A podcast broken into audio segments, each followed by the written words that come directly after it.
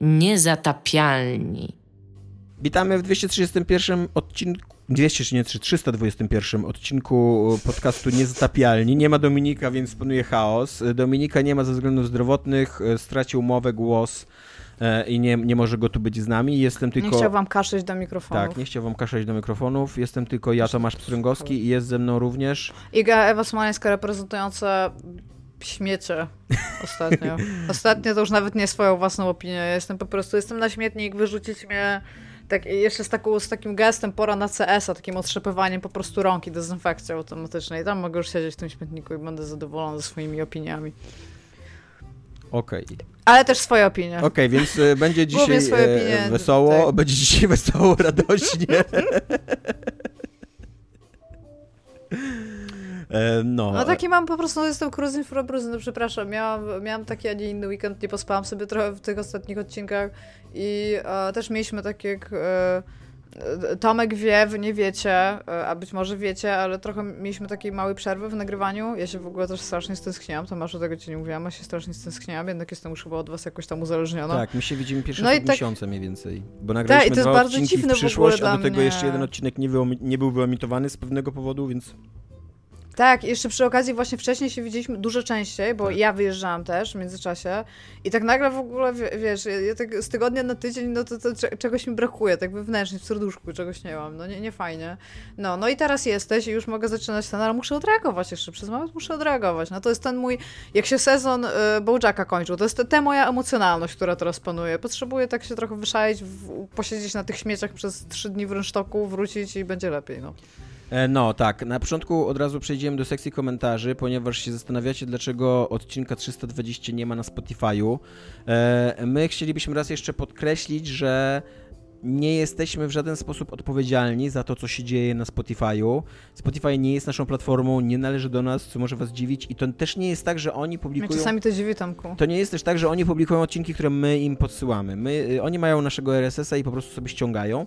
Dominik przez przypadek tydzień temu, znaczy tydzień temu, to będzie trzy tygodnie temu jakoś. W każdym razie odcinek 319 Dominik przez przypadek nazwał 320. I po chwili to poprawił. Jakby on wisiał tylko przez moment. Y, ale najprawdopodobniej Spotify już sobie odnotował wtedy, że 320 już był. I jak się ukazał prawdziwy 320, to Spotify odmówił ściągnięcia go, pociągnięcia i, i umieszczenia w swojej bazie danych. E, przynajmniej taka jest nasza teoria, ponieważ pisaliśmy do supportu, dowiadywaliśmy się, nikt, znaczy dowiadywaliśmy się, to dużo powiedziane, nikt nam nie odpisał z supportu. E, absolutnie Spotify nie, nie wyraził żadnej chęci współpracy z nami w tym temacie. No my nie możemy nic zrobić, jakby nie możemy y, wrzucić wrzucić tego odcinka siłowo na Spotify'a, więc jeżeli nie... Ale jest dostępny u nas na tak, stronie. Tak, dokładnie. Jeżeli, jeżeli, słuchacie nas, jeżeli słuchacie nas tylko na Spotify'u, to tak jak Iga mówi, e, mamy swojego bloga niezatapialni.pl albo niezatapialni.com, jeden i drugi adres działają. E, i tam macie, i tam macie player i tam możecie nas posłuchać. Również wy... Jesteśmy też dostępni na iTunesach tak, i na wszystkich innych aplikacjach podcastowych. I wydaje się, że one wszystkie wydaje się, że one wszystkie ogarnęły temat bez problemu, bo z żadnego innego źródła nie, widzi, nie słyszeliśmy skarg, e, tylko Spotify go nie ogarnął. Więc jeżeli przegapiliście poprzedni odcinek, to ten odcinek istnieje e, i, i zapraszamy do słuchania. Iga, co jest grane u Ciebie? A, jeszcze zaczekaj, jeszcze powiem może jak będzie wyglądał dzisiejszy odcinek, jako że jest nas tylko dwójka. Będziemy sobie z Igą zadawali podchwytliwe pytania i będziemy na nie odpowiadać. E, ja mam pięć pytań, Iga mam pięć pytań do mnie. Plot twist, który zapowiadałem Idza, ale jeszcze nie wiedziała o co chodzi, polega na tym, że możesz wybrać jedno z moich pytań, żebym to ja na nie odpowiedział, a nie ty. A ja wybiorę jedno z twoich pytań, żebyś to ty na nie odpowiedziała, a nie ja. To możemy zrobić tak, że we dwójkę odpowiemy na jakieś pytanie, bo ja sobie ładne odpowiedzi tu zrobiłem, więc niekoniecznie I nie chcesz zmarnować, tak? okay. Nie, bo ja, jestem, ja ci mówię, ja mam, ja mam teraz y, przez ostatnie kilka dni, ja jestem taki nastrój to, to, to nihilizm, fatalizm, jakby mi się podobały, Tomek mi to były trudne pytania, Dobra. więc jakby mi się one spodobały, bo mi to tak zagrało na tych strunach duszy. To możemy w ogóle bez tak plotista, ja, ja w ogóle chciałem po prostu plotista, bo wydawało mi się, że ja wymyśliłem trudniejsze pytanie niż Iga, jakby. E, bo ja tak znaczy, ba bardziej tak, emo to, podszedłem do, do sprawy. No i mówię, tutaj właśnie na to mam, na to ja jestem nastrojona, więc to tak ładnie harmonicznie Dobra, tak ale, ale zanim zaczniemy sobie zadawać pytania, Iga, co jest grane u ciebie, go. A ostatnio robiłam stream i w ogóle ten stream był fan i e, bo to, to było w związku z tym, że jeden z naszych odcinków się nie ukazał w jednym tygodniu, więc ja i Dominik zrobiliśmy tam jakiś streamer, żeby dać wam content. Ten, ten content jest obecny u nas na YouTubie, też na stronie niezatypialni.pl lub niezatypialni.com, gdzie przed chwilą was kierowaliśmy po odcinek 320, jeżeli nie oglądacie Spotify'a. E, udało mi się e, przejść taką grę, o której myślę już od dłuższego czasu, bo nie wiem tam, czy pamiętasz, że chyba w lutym 2019 roku była taka gra produkcji e, z Tajwanu, e, która została zbanowana tak. przez to, że ona miała easter egga, który uderzał w politykę Chin. A, I ta gra po prostu zniknęła ze Steama. I o tym się głównie pisało, jakby to, to, był kontekst, w którym się o niej pisało. Jakby a nie było tak, że tam ktoś mówił, że to jest tam dobra gra, albo że to jest nawet tym jakaś gra, tylko zwykłe newsy były po prostu, że, ta, że tej gry nie ma na Steamie, ponieważ została zbanowana. Zwykle tam było też od, od, jakby link do tego, że ona jest dostępna na stronie e, deweloperów. Oni się nazywają Red Candle Games. Zrobili wcześniej taką grę, która się nazywa Detention, a ta gra, o której tutaj chciałam powiedzieć, to jest Devotion. Ich najnowsza gra sprzed dwóch lat już, jakby nie patrzeć. Kurde, dwa i pół roku już ma. No i stwierdziłam, że przy okazji streama chciałabym realnie zobaczyć, co to jest za gra, bo byłam nią długo zainteresowana, to jest horror, to jest horror, który ma przybliżyć kulturę lat 80. z Tajwanu, czyli już w ogóle coś, co dla takich białasków w centralno-wschodniej Europie to, to już jest w ogóle taka dosyć egzotyczna rzecz. Więc pomyślałam, tak, czemu nie? A że ona jeszcze miała wprowadzić nie dość, że to w kulturę lat 80., to jeszcze w takie no jak, się, jak nazwa wynika, devotion jest, e, ona opowiada o takim oddaniu, e, takim już bez, jakby taki wierzy i zabobonom, o w taki sposób, bo tam folklorowi też, a w taki sposób, że jakby omija się takie logiczne e, rzeczy, które mogłyby być może bardziej pomóc, bo tematem tego jest jest główny bohater, znaczy, który jest mężczyzną i ma rozterki ze względu na to, co się dzieje w jego związku, z jego karierą, a on jest scenarzystą i ze względu na to, co się dzieje z jego córką, która nagle bardzo choruje. I on zamiast On jest jakby... scenarzystą filmowym? E, tak, w sensie on pisze wiesz co, tam znajdujesz fragmenty jego, e, jego scenariuszy i one są takie bardzo teatralne, z drugiej strony sobie wtedy przypominam, że są lata się, jakby 80. w Tajwanie i może ja po prostu, wiesz, może to jest na przykład film telewizyjny, może to jest e, tam jakiś teatr telewizji albo mhm. coś, ale jego żona też jest aktorką, taką sławną aktorką, więc jakby domniemam, że ona też gra w filmach i że znają się jednak z tej jakby filmowej, filmowych realiów. Natomiast ten scenariusz, który ty tam znajdujesz, jako że on ma opowiadać o tych rzeczy, które dzieją się w danym momencie w grze, tylko tak metaforycznie bardziej, to on jest napisany tak strasznie teatralnie, bo tam to jest e, taka sztuka, która mówi na temat e, ma, znaczy żony, męża, bo są tak określeni, nie matka, ojciec, tylko żona, mąż, jest dziecko. I o ile twoje dziecko jako tego głównego bohatera to jest dziewczynka, tamten jest chłopak, no to te analogie do momentów, w których ty znajdujesz te notatki, no są, są bardzo logiczne. W sensie takie na, naprawdę, żebyś nawet się nie zastanowił trzy razy, że to teraz będzie się działo to, co jest napisane w tym scenariuszu. I jakby to jest taka gra, która jest bardzo silnie inspirowana Layers of Fear e, Blueberów naszych polskich. E, I ona ma bardzo dużo takich Ale kiczków. w tą stronę, że ona jest inspirowana Blueberem, czy to Blueber się inspirował? Nie, nie, nie, nie. Ona jest z 2019 Aha. roku, więc pierwsza Layers of Fear, no wiesz, tam już... No tak, ale mówiłaś, że wcześniej była wcześniejsza wersja tej gry, tak? Nie, nie, nie. Wcześniej była inna gra, którą zrobili, która się nazywa Detention i się na przykład dowiedziałam o niej, że ona ma normalnie ekranizację Netflixa, że ktoś zrobił ekranizację tej gry na Netflixie, o czym ja w ogóle nie wiedziałam. Ja myślałem, że to po prostu jest wcześniejsza zobaczyć. wersja tej samej gry, wiesz, jakby Ja wiem, czasem bo nazywają jest, się... grę Devotion, no. Detention, ja wiem. Czasem i tak jest, że tworzysz Desire. kolejne jakby iteracje tego samego dzieła, bo tak jesteś wkręcony, ta, co nie? Ta, ta wcześniejsza gra opowiadała uh, Detention właśnie o tym, że też, też się działa w Tajwanie, w szkole w Tajwanie, byłeś nastolatką i to była taka trochę, no, no trochę 2D była i dziwne rzeczy się zaczynały grać, dziać w tej szkole, nie? Tam ale w każdym razie to są dwie zupełnie inne gry. Okay, tak, ale obie są jakby horrorem i obie są dosyć charakterystyczne, tylko właśnie ta e, Devotion, czyli ta nowsza gra, o której tutaj mówię, 2019 rok i ona już jest, e, on jest w Unity, do którego to studio, tam jest 12 ludzi, po prostu musiało się nauczyć całkowicie mhm. silnika od początku i kurde, Tomek, jest taki, jest taki thing, w który ty kiedyś, ty, ty to tak ładnie tą myśl złożyłeś jakby w słowa, więc tutaj cytuję ciebie, że ci twórcy, którzy nie są jakby związani z tym takim gigantycznym rynkiem gier, oni sobie mogą pozwolić na bardzo dużo. Wiesz, robisz jakąś jedną mechanikę, którą wykorzystujesz raz i zrobisz ją i to jest cool. I po prostu w tej grze się dzieje. Ona, ona ma 3 godziny, ja mam wrażenie, że ona w te 3 godziny ma 6 godzin kontentu. Rozumiesz, tam mhm. cały czas coś. No jest super. nawet taka sekcja w ogóle, no właśnie mega, jest, jest no w ogóle mega taka to nie jest tam jakaś nowa nadzieja horroru albo coś takiego, ale kurde, nie, w ogóle się nie spodziewałam, że ona będzie taka spoko. Jest tam nawet taka sekcja, że jakby ty temu dziecku twojemu ona chce, tylko że w tamtym momencie tego dziecka nie ma, to dziecko jest zombolizowane przez taką dosyć creepy lalkę, ale że ty, o, ta lalka, znaczy twoim obowiązkiem jest przeczytać dziecku historię, jego ulubioną książeczkę. No i e, ty dosyć dużo czasu już spędzasz na szukaniu tej książeczki i tam w końcu, jak ci się w końcu udaje ją znaleźć i czytasz tej lalce, to tam jest takie zbliżenie kamery do, do, tej, do tej książki i masz centralnie taką w ogóle platformówkę 2D, nie? W którym się dzieją rzeczy, które są też narrowane jakby w, w tle z offu. A, I tam jest, ta, ta, tam normalnie masz taki jakby komiksową, platformówkową rzecz, że czasami masz takie cutscenki, że coś się przesuwa, ale że to jest ilustracja dziecięca jakby na tych. A, I i naprawdę, kurde, tamten gameplay się zmienia mega, mega dużo. I to jest takie fajne, bo to utrzymuje takie tempo. Horrory, jak wiesz, mają mhm. problem z trzymaniem tempa, dlatego to nowe Rezydenty są takie fajne do grania po prostu, bo tam cały czas coś się Tylko, dzieje. Tylko, że one z kolei poświęcają jakby na ołtarzu tempa poświęcają horrorowość, co nie? Im dalej. No tak, no ale no, jakby, Tutaj no, podejrzewam, że nie ma tego problemu właśnie dzięki temu, że mechaniki są coraz no, to inne. Tak, no i to nie jest Resident Evil, nie? No. Nie wchodzisz tam all guns blazing, żeby coś tam zabijać albo ten, tylko jesteś no dosłownie ojcem, który jest tak bardzo zapatrzony i zakochany w tym, w tym swoim dziecku, że poświęca tak naprawdę wszystko dookoła, żeby to dziecko e, wyleczyć, ale z drugiej strony jakby, no wiesz, nie idzie z nią do szpitala albo coś. Znaczy ona tam jest w szpitalu i ma tam jakieś zalecenia, tylko że jakby w toku e, tej gry, co, co nie jest super dużym spoilerem, aczkolwiek e, możecie przewinąć 30 sekund, to teraz dam wam teraz czas, jak jesteście na rowerze, żeby ściągnąć słuchawki. W toku tego, bo dziecko ma problemy z oddychaniem, Okazuje się, że to nie jest problem z płucami, oskrzelami i wszystkim tym, tylko że to najprawdopodobniej spowodowane atakami paniki. I ten ojciec nie może zaakceptować, że to dziecko jest, może mieć chorobę psychiczną. Jakby tak?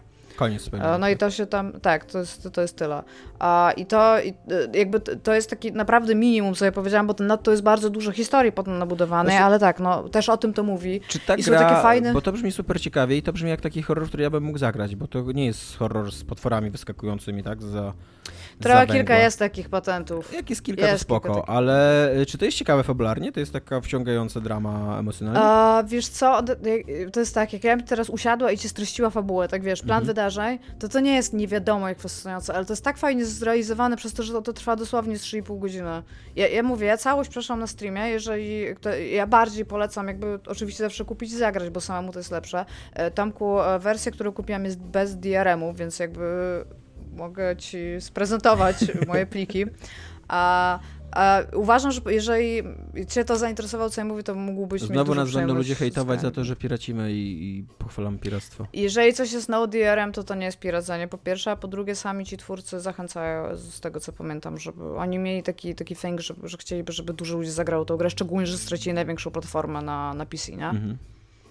Więc tak, gra kosztuje 16 dolarów, e, jest studia Red Candles i na, z ich strony po prostu można ją kupić. Ona jest tam dostępna w jakichś innych storefrontach, ale GOG i Steam się ogólnie wypieli, e, bo są bardzo odważni i nie chcą tracić rynku chińskiego, a nigdy nie będą za ideałami i moralami, bo to nie jest apparently ich a, działka. Oni, ich działką jest zarabianie pieniądzów.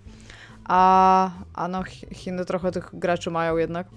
A, no, ale w każdym razie ja jestem, to co ja chcę powiedzieć głównie o tej grze, to jest to, jak bardzo jestem zaskoczona nią i tym, co się tam w środku dzieje, bo tam dosłownie co kilka minut wprowadzają nagle jakąś taką jedną rzecz, którą robisz i jakby nie ma jakby takiego jakby yy, wrażenia, że na samym końcu nagle to, wiesz, te wszystkie mechanizmy tam przyjdą do kupy, a wszystko przy okazji ma totalnie sens, co się tam dzieje. I jest kilka tak fajnych patentów, takich naprawdę jakby oni totalnie wiedzieli, w jakim oni są medium. Oni wiedzieli, że to jest FPP, gra, horror, i że, gdzie możesz wchodzić tylko z jakimiś określonymi rzeczami na scenie w interakcji i po prostu totalnie wszystko z tych rzeczy wykorzystali. Jest naprawdę, i przy okazji jeszcze zrobili jedną rzecz, ja, ja bardzo to lubię w grach, e, to robi Remedy, czyli w, włożyli telewizję do tej gry, mhm. bo tam takim refrenem tego jest e, oglądanie, bo to, to dziecko śpiewało dużo i ona była w takim show, że tam takie trochę od przedszkola do Opola, tylko dla dorosłych też i tam utalentowana była bardzo i też e, oni w to jakby trochę szli jako rodzina artystyczna, żeby ten... I przez co masz nagrane jakby na modły lat 80. w Tajwanie, jak się domyślam, bo tak to wygląda, jakby kawałki tych programów, które oglądasz. I to jest w ogóle też takie fenomenalne, bo potem w kredytach masz normalnie, wiesz, wszystkich ludzi, którzy uczestniczyli w nagraniu tych takich krótkich filmików, które tam oglądasz w tym telewizorze, które często w ogóle są w tle, bo tam okej, okay, kilka jest w cutscence, że siadasz i coś się dzieje, ale czasami ja po prostu, wiesz, widać ten stream, ja stawałam, żeby obejrzeć, co się dzieje w telewizorze, nie? Bo to jest dla mnie zawsze fascynujące. Jak Serial o flamingach w Maxie Payne totalnie tak miałem. No, ale no właśnie, bo, bo o, o, to mi chodzi, nie? że to jest, to jest zawsze fan, nie? Żeby, żeby coś takiego zobaczyć. Więc tak, no, e, jakby ja, ja ja bardzo zaskakuję, bardzo jestem zaskoczona i bardzo polecam, żeby to zobaczyć, bo to jest. Moim zdaniem Steam strasznie dużo stracił. Jakby rozumiem, że ich zdaniem nie i pewnie są mi w stanie to marketingowo wytłumaczyć i będę co więcej musiała się z tym zgodzić. pokazać takie słupki, ile Chińczycy płacą Ten. Natomiast u mnie w serduszku bar bardzo nie cool, że ta gra przez to. No, ja sama bym ją pewnie kupiła 300 razy szybciej, jakby mhm. była na Steamie, po prostu, bo jestem leniwa. No, to, jest, to jest, mnie to interesuje i zainteresowała mnie ta gra, chciałam ją zobaczyć, i tak i tak tego nie zrobiłam, bo jestem pieprzonym leniem i tylko na śmiecie się nadaje, przepraszam. Nieprawda. No, ale bardzo tak, polecam. To tyle? Czy coś jeszcze masz? A, znaczy, oprócz tego grałam w, inne gry, o których już po prostu mówiłam, bo wpadłam niestety w takie trzy gry, które pewnie zajęły mi ze 100 godzin. I będę ten, ale chcę powiedzieć o jednej śmiesznej rzeczy, która trochę mnie ostatnio rozśmieszyła w grze, w którą gra Tomek 2. A i on grał w. On przeszedł y, Niera automatę i chciał tego. Y, Replikę. Replikanta. Tam gestalta chciał. No. A z tą długim numerkiem. I tam jest taki piękny zabieg, po prostu, który ja uważam za, za najlepszą rzecz ever, bo na samym początku jest tam takie intro, że jesteś takim chłopcem, jest taka siostrzyczka. I nagle, jak się to intro kończy, to jest napisane 1412 lat później. Jeszcze być przecinek środa. Jakby, jak znaczący jest fakt, że minęło 1412 lat, jakby, wiesz, tam, ja rozumiem, że to dalej tam nier, nie, więc tam jest important, ale po prostu jak ja to zobaczyłam, to, to, to wiesz, uniosłam ręce i po prostu wyszłam, 1412 lat później. Ja tak się zje... fuck, w ogóle, nie? ale tak, no bardzo mi się to spodobało. Dziękuję, że mogłam się tym podzielić na antenie. No dobra, to teraz, e, jako że ty gadałaś, to ty mi zadaj pierwsze pytanie, a ja odpowiem. Dobrze, zadam ci teraz pierwsze pytanie, aczkolwiek muszę w związku z tym wziąć telefon do łapki Pewnie. i wejść tutaj. I zadam ci takie pytanie, Tomaszu. Jakie masz podejście do tworzenia sobie ludków w RPG? W sensie, jeżeli mają kreator postaci, a nie, że tam że masz już jakby nada, nadanych. I czy tworzysz siebie, postać dostosowaną do arii w historii, czy coś zupełnie innego? I czy grałeś kiedyś postacią, która opierała się na kimś, kogo znasz, w sensie nie na tobie, i na przykład na osobie, którą byłbyś być może zainteresowany? Eee, mi się wydaje, że już mówiłem na ten temat, na pewno w niższych zagrywkach kiedyś to poruszyliśmy. Ja raczej staram się tworzyć takie postacie, które musiałbym odgrywać, w RPGach, a nie mm. przekładać jakby siebie do RPGa, bo uważam, że to jest nudne, jakby mam siebie dosyć na co dzień, nie potrzebuję jeszcze więcej siebie w grach wideo, co nie. Zatem e, jestem białym heteroseksualnym mężczyzną, jakby nie ma, nie ma, nie ma e, jakby, wiesz, niedoboru białych heteroseksualnych mężczyzn w grach wideo? Więc, więc prawie zawsze, e, prawie zawsze gram kobietą, e, bo uważam, że to jest ciekawe. E, I uważam, że to jest fajne i, i zabawne i jak, w jakiś sposób takie wyzwalające, że mogę podejmować zupełnie inne decyzje, że mhm. mogę się w jakiś sposób zastanawiać, co bym zrobił, będąc, e, będąc kobietą. E, niestety, jako człowiek, który jest jakby wciągnięty mm, zawodowo w gry wideo i to jako i krytyk, i twórca, e, i to jest to, co ty często mówisz, że robisz, to staram się testować granice gry więc mhm. zdarza mi się stworzyć jakiegoś absurdalnego NPC'a tylko po to, żeby żeby przetestować, czy gra jest przygotowana na... Znaczy nie NPC, tylko, przepraszam, postać... Peca. Peca, tak. Tylko po to, żeby, żeby przetestować, czy gra jest przygotowana na to, mhm. bo też y, niestety wszyscy pamiętamy, że gra Fallout 2 była przygotowana na granie idiotą, o inteligencji 1 i też jakby każdy... każdy ma... Ale to był taki, to był taki glory, glory, glory days, już nikt tego Tak, no ale, tak ale właśnie każdy, wtedy. każdy od tej pory mi się wydaje ma taką fantazję, że on będzie tym, który odkryje następną taką grę, że wiesz, że ona też jest przygotowana na to i ja będę mógł o tym opowiedzieć, że wiesz. Co więcej, speedruny Fallouta 2 są przecież zrobione na tej postaci, bo ona nie potrzebuje szukać części do tankowca, tylko jest na tyle głupia, że wciska losowo klawisze i on zaczyna działać, nie? Tak. E, więc, e, więc trochę się staram, ale też jak wiem, że to będzie taki RPG na tam 50-60 godzin, to nie za bardzo, jakby robię, robię dziwne postaci, ale nie za bardzo dziwne, bo, e, no bo to działa tak, na no 5 jeżeli godzin, sam nie? sob- tak, Jeżeli sam sobie 60. strzeliłeś w kolano i potem nie masz Tak. dwóch nóg, jakby to jest trudno ci biegać. No No, właśnie. tak, I, no. I też, też takie bekowe podejście do RPGów. No to działa na, na krótką, e, na krótki dystans, nie? Nie na, jakby takiego cyberpunka nie przeszedłbym taką postacią, nie? Po prostu by mnie to znudziło w pewnym momencie i chciałbym zacząć grać na poważnie, co nie?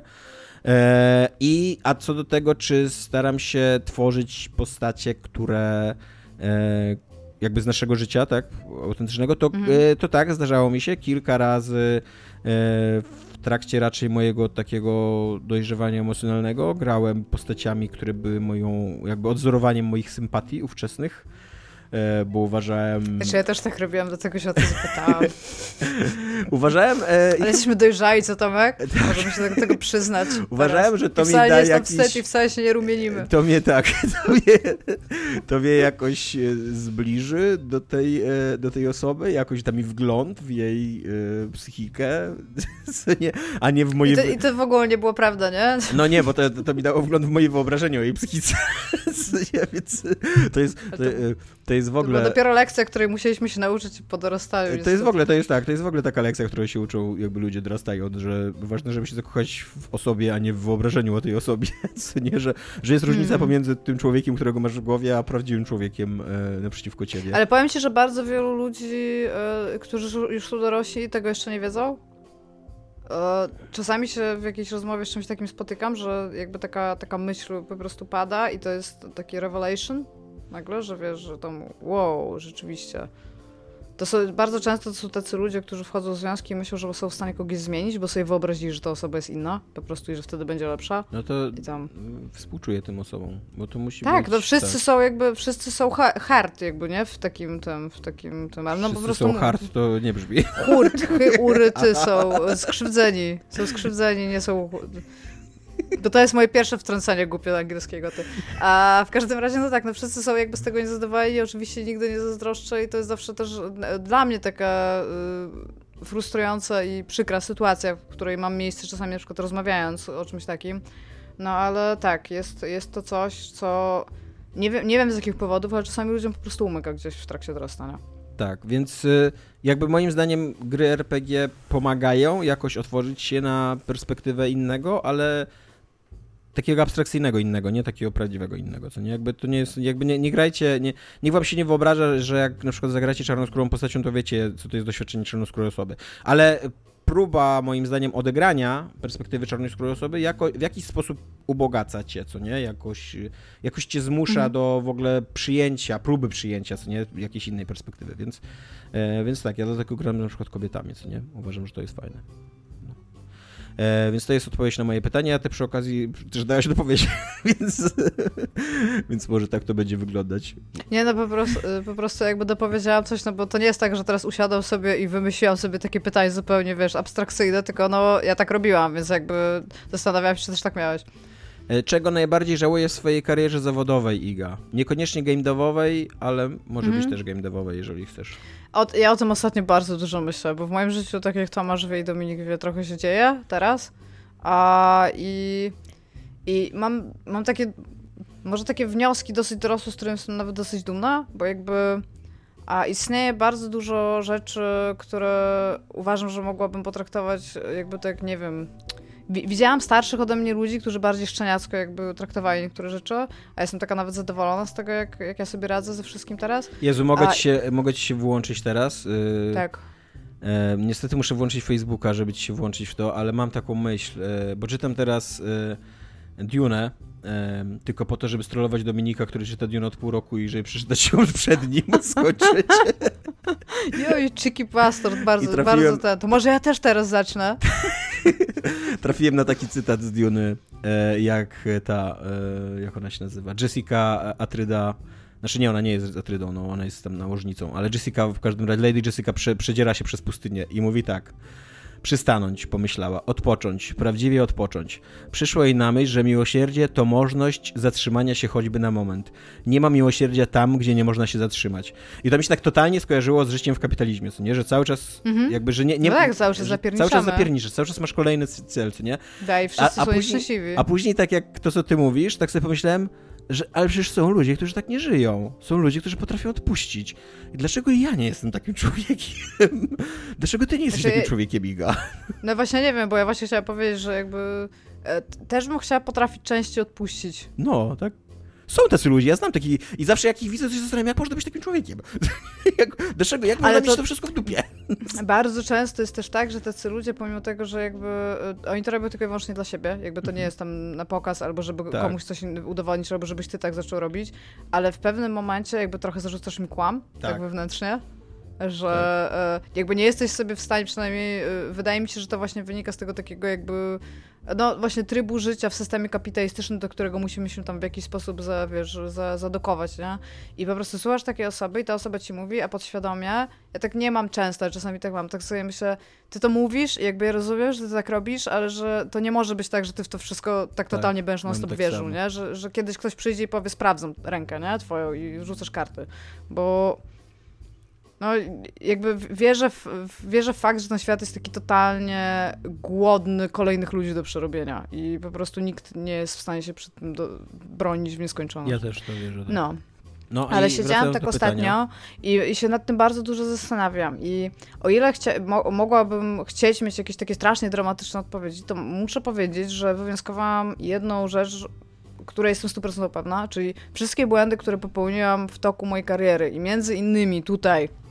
Powiedzmy, czy miałam najbardziej wartościowe studia, jeżeli chodzi o rynek pracy? No, no niekoniecznie. Nikt do mnie raczej nie czekał, aż skończę studiów, żeby zadzwonić i zaproponować mi pracę. Czy moje wybory karierowe były bardzo logiczne? Nie, bo jakby się zobaczyło moje CV, to się nagle okazuje, że ja co kilka lat po prostu całkowicie zmieniam branżę i sobie idę gdzieś.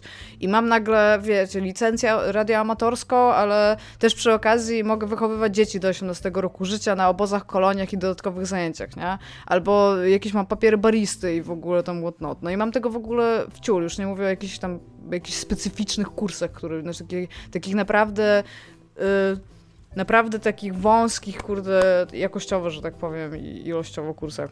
A więc ja uważam, że chciałabym popełnić wszystkie te błędy, które popełniłam, bo jest, centralnie jestem, i to też teraz zabrzmi głupio, jestem dużo bardziej cennym pracownikiem na wszystkich tych rynkach, przez to, że No. przechodziłam przez to wszystko, ale jest jedna rzecz, którą uważam, że mogłabym zrobić jakby wcześniej i to jest, ja, ja zawsze wiedziałam, że chcę pisać o grach, a potem wiedziałam, że chcę je robić.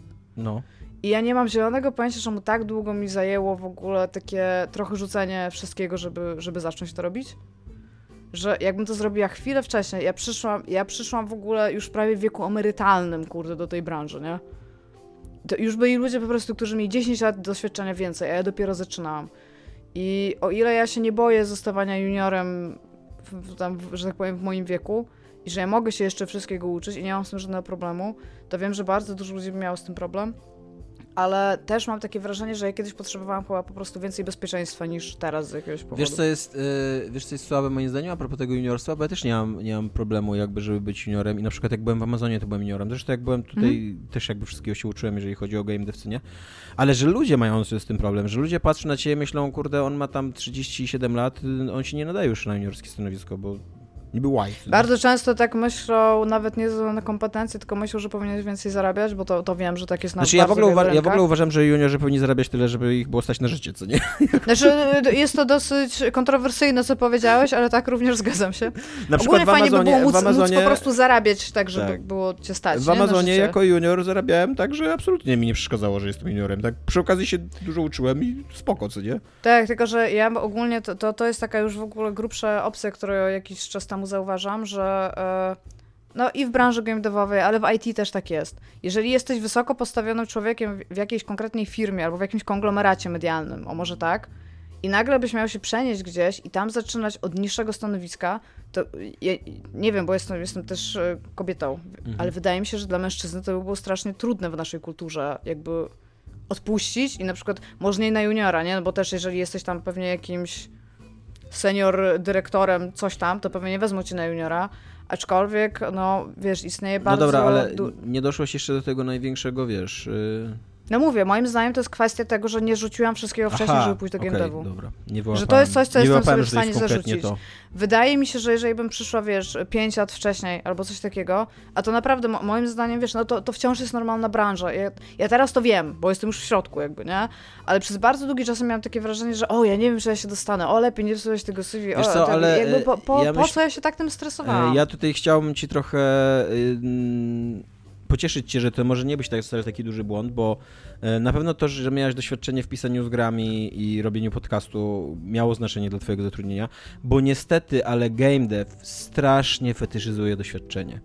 E, I to moim, tak. zdaniem, moim zdaniem bardzo, bardzo niedobrze. E, Jakby w ogóle nie, nie docenia się świeżego spojrzenia i w ogóle się nie docenia, tak jak mówisz, potencjału nauczenia się. A w game devie się przy każdym projekcie praktycznie wszystkiego musisz się od nowa, nie?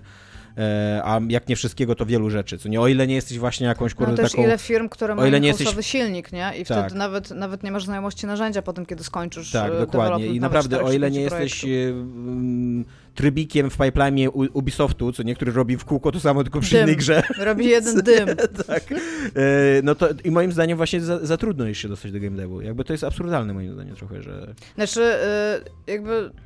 No mówię, zna, znając trochę branży, tam ona, ona jest nienasycona też, nie? Bo to No. jakby game dev jako całość trzeba brać i zawsze będzie startup, zawsze będzie średnia firma i zawsze będzie duża firma, wiesz, zawsze będzie mężczyzna i zawsze będzie latarnia, no, No kurde, tak. nic z tym nie zrobisz, nie? Ale y, jakby tak, koniec końców, jeżeli chcesz mieć... dziewczynka i Tak, latarnia. tak, tak, ale koniec końców, jeżeli chcesz mieć, e, wiesz, e, jakby lepszą pracę po tych kilku latach, to tam oczywiście po prostu istnieją lepsze i gorsze stanowiska, może w taki sposób, ale jakby ja sobie zrobiłam takie dosyć duże kuku, tak, y, Mhm.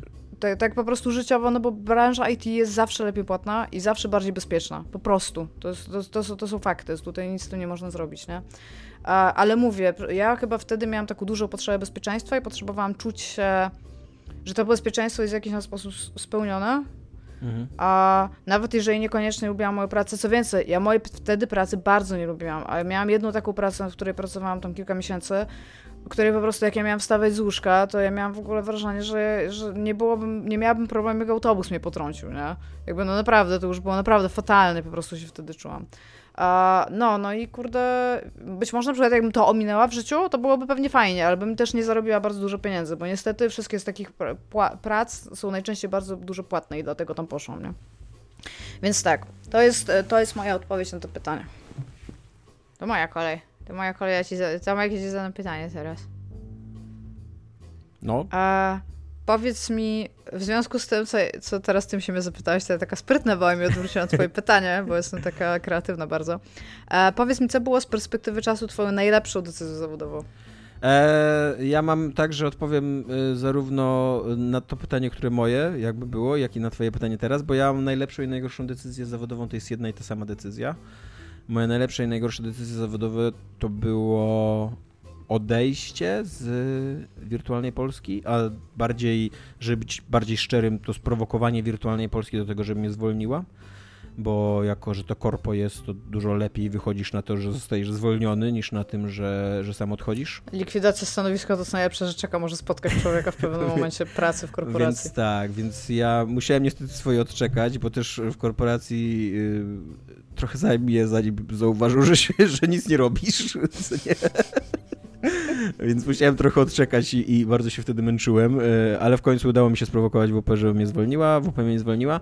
I z jednej strony jestem mega zadowolony z tej decyzji, bo, bo się strasznie męczyłem w WP, bo jak patrzę, co się teraz dzieje w dziennikarstwie, to jest masakra i nie chcę mieć nic wspólnego z dziennikarstwem, poza tym, że czasem sobie napiszę jakiś tekstik na zupełnie swoich własnych warunkach i piszę o kulturze, a nie o bieżączce i wchodzę w politykę jak chcę, a nie jak nie chcę e, i nie dostaję żadnych, wiesz, przykazań z góry i tak dalej. E, Chciałam I ci prac... powiedzieć, że jak ostatnio musiałam założyć firmę, to o, jakby myślenie o dziennikarstwie freelansowym jest tak inne od takiego normalnego dziennikarstwa na zasadzie, że siedzisz i robisz w redakcji przez 8 godzin, że ma inny kod i jest pod działalnością artystyczną. Centralnie tam, tam gdzie jest ilustracja, jest dziennikarstwo takie freelancerskie. No, no patrz. I Uważam, że to jest. Że, tak mi się to spodobało, tak, aż mi tak serce urosło. no, przepraszam. I też e, kierat życia w korporacji, zwłaszcza w toksycznie zarządzanej korporacji mnie wykańczał i ja mm, byłem wydaje mi się, że bardzo dużo kreatywnej energii życiowej, którą mogłem skonsumować dużo lepiej, straciłem na wirtualną Polskę. I stosunkowo niewiele z tego mając, poza pieniędzmi, e, bo dziennikarstwo w korporacji bardzo rzadko jest e, satysfakcjonujące. Jakby bardzo rzadko się zdarza taki moment, że tam idziesz, rozmawiasz z Wojciechem Jagielskim i publikują ci twój wywiad na stronie głównej i i naprawdę jesteś z tego dumny, co nie? To jest tak raz na trzy miesiące taki masz, a przez trzy miesiące to jest po prostu orka na ugorze i klepanie newsów i obserwowanie statystyki i, i, tak, i tak właśnie dalej, chciałem tak powiedzieć i patrzenie, że to, co napisałeś i byłeś z tego tak zadowolony, tak. się w ogóle nie klika. Tak, dokładnie.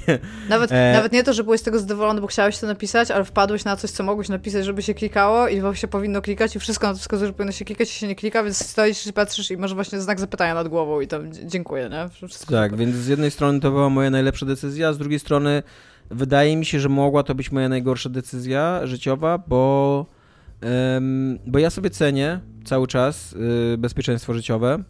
Cały czas jest dla mnie bardzo ważne, a wydaje mi się, że od czasu, kiedy odszedłem z wirtualnej Polski, poza drobnym epizodem w Amazonie, ale który od początku wiedziałem, że będzie epizodem, jakby nigdy nie, nigdy nie, nie planowałem, że to będzie praca na dłużej, tylko potrzebowałem wtedy pracy, więc Amazon szukał ludzi, więc poszedłem do Amazona, przepracowałem pół roku i odszedłem.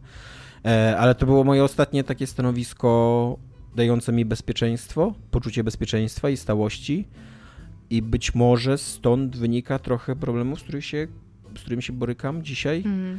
E, bo jak ty kiedyś mówiłaś, że Mark Fisher się mylił, że kapitalizm e, może stać za popularnością, czy jak to nazwać dzisiaj, y, chorób psychicznych, zwłaszcza depresyjnych, to ja jednak uważam, że właśnie taka lękowa strona kapitalizmu, to, że kapitalizm wpycha ludzi w życie w lęku i niepewności, jednak jest w jakiś sposób odpowiedzialny za to. Mi albo... się wydaje, że w tym cytacie jest... bardzo ważne jest to, jak się definiuje dokładnie kapitalizm, nie? Bo tak naprawdę no tak, na przykład tak. media też y, są powiązane z kapitalizmem tak. i jest to kapitalistyczne przedsięwzięcie teraz, a to media często napędzają strach. Więc, więc... Yy, więc czasem dzisiaj mam tak, że, że się zastanawiam, jakby wiesz, bo też jest tak, że po tych x latach odejścia od korporacji pamiętam raczej lepsze momenty tej pracy, bo te gorsze po prostu zapominam i, nie chcę mi się ich wspominać.